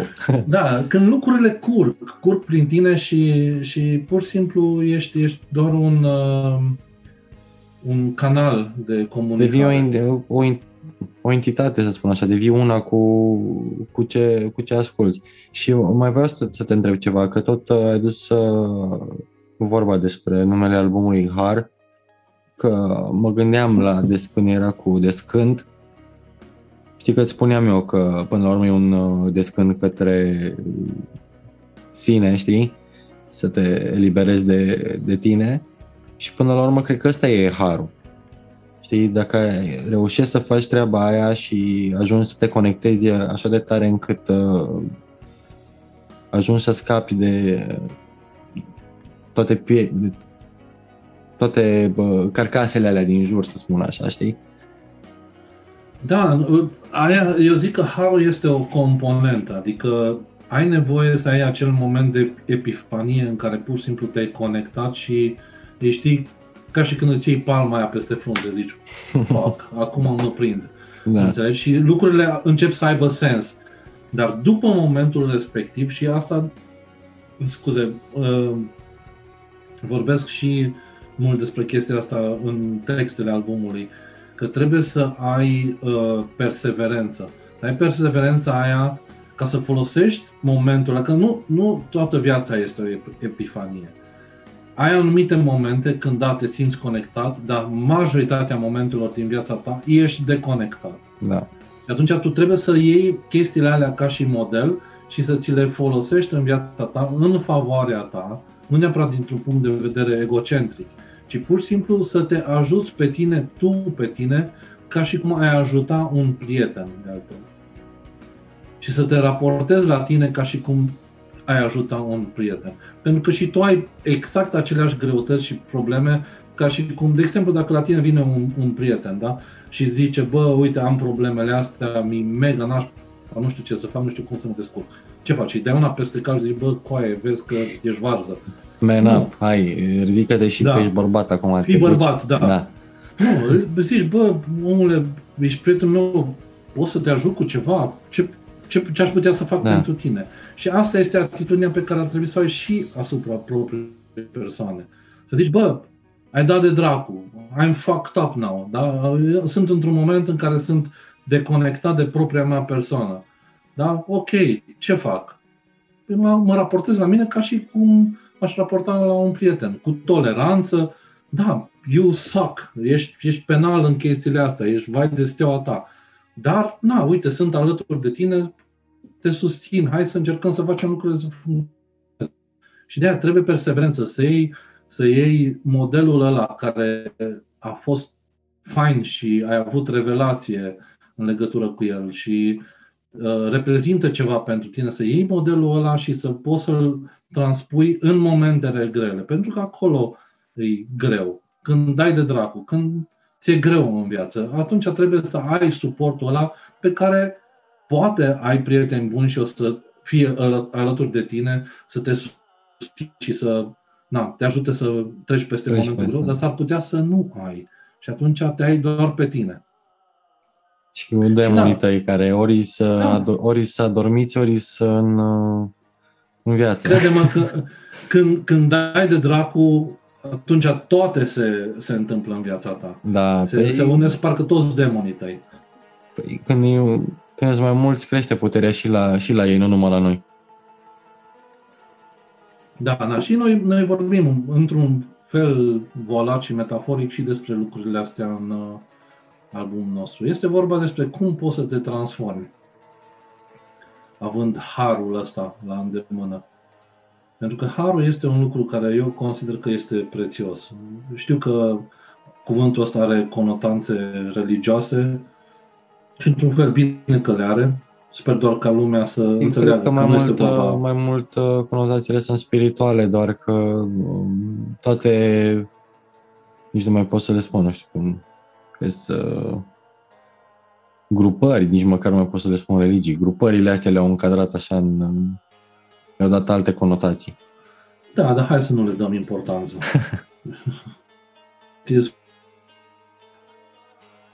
da, eu sper ca oamenii, în special să, să aplece o ureche de zici album, pentru că mi-am deschis sufletul și uh, nu că aș avea eu ceva extraordinar de împărtășit, dar poate este o chestie care rezonează și bucuria sub, ca să zic așa, cu, cu ghilimelele de rigoare, este ca albumul ăsta poate vine ca un suport, ca un ajutor în anumite momente în care un om are nevoie și atunci misiunea mea este împlinită.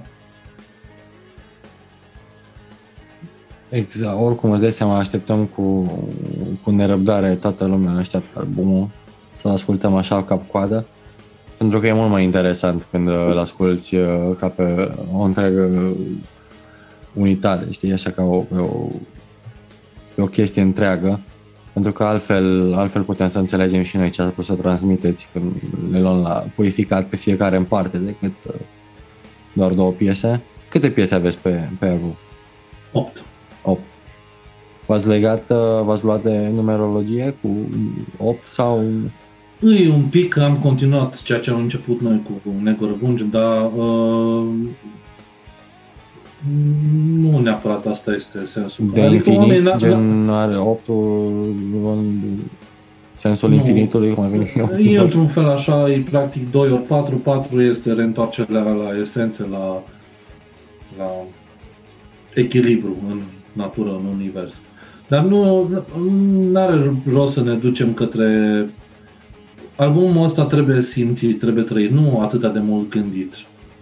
Adică, a, cel puțin, asta este recomandarea mea. Dacă oamenii vor să-l intelectualizeze, despre cont propriu. mă puc fa- o să fac rec- recenziile Harului. Bun, Edi, îți mulțumesc foarte mult pentru, pentru aceste două ore 43 foarte, foarte frumoase alături de tine. Mulțumesc pentru că te-ai deschis în fața noastră în seara asta și sunt sigur că atât uh, artiștii cât și uh, ceilalți oameni vor avea foarte, foarte multe de învățat de la tine și îți mulțumesc încă o dată și așteptăm cu mare, cu mare drag și cu mare entuziasm uh, următoarele piese și chiar întregul album. Da, în câteva zile se va mai lansa încă o piesă, yeah. așa că na. Abia așteptăm. Da. Îți mulțumesc Bun. frumos, Edi, încă o dată. Țin să-i mulțumesc și lui Alin Moise pentru intro pe care mi l-a făcut. Nu uitați, uh, dacă aveți orice întrebare, orice idee, lăsați un comentariu, nu uitați să dați like la pagina de la Dor de Duh, intrați și pe YouTube, dați un like, un subscribe, un comment, distribuiți piesele, ascultați piesele, pe două, au scos două piese noi super, super, super mișto și să ne auzim cu bine. Nu uitați că astăzi l-am anunțat și pe Crivăț, așa că vor urma episodul cu Edmond, apoi episodul cu Crivăț. Vă mulțumesc foarte mult, seara faină și rock on! Noi suntem artiști. Numai bine, ciao, ciao!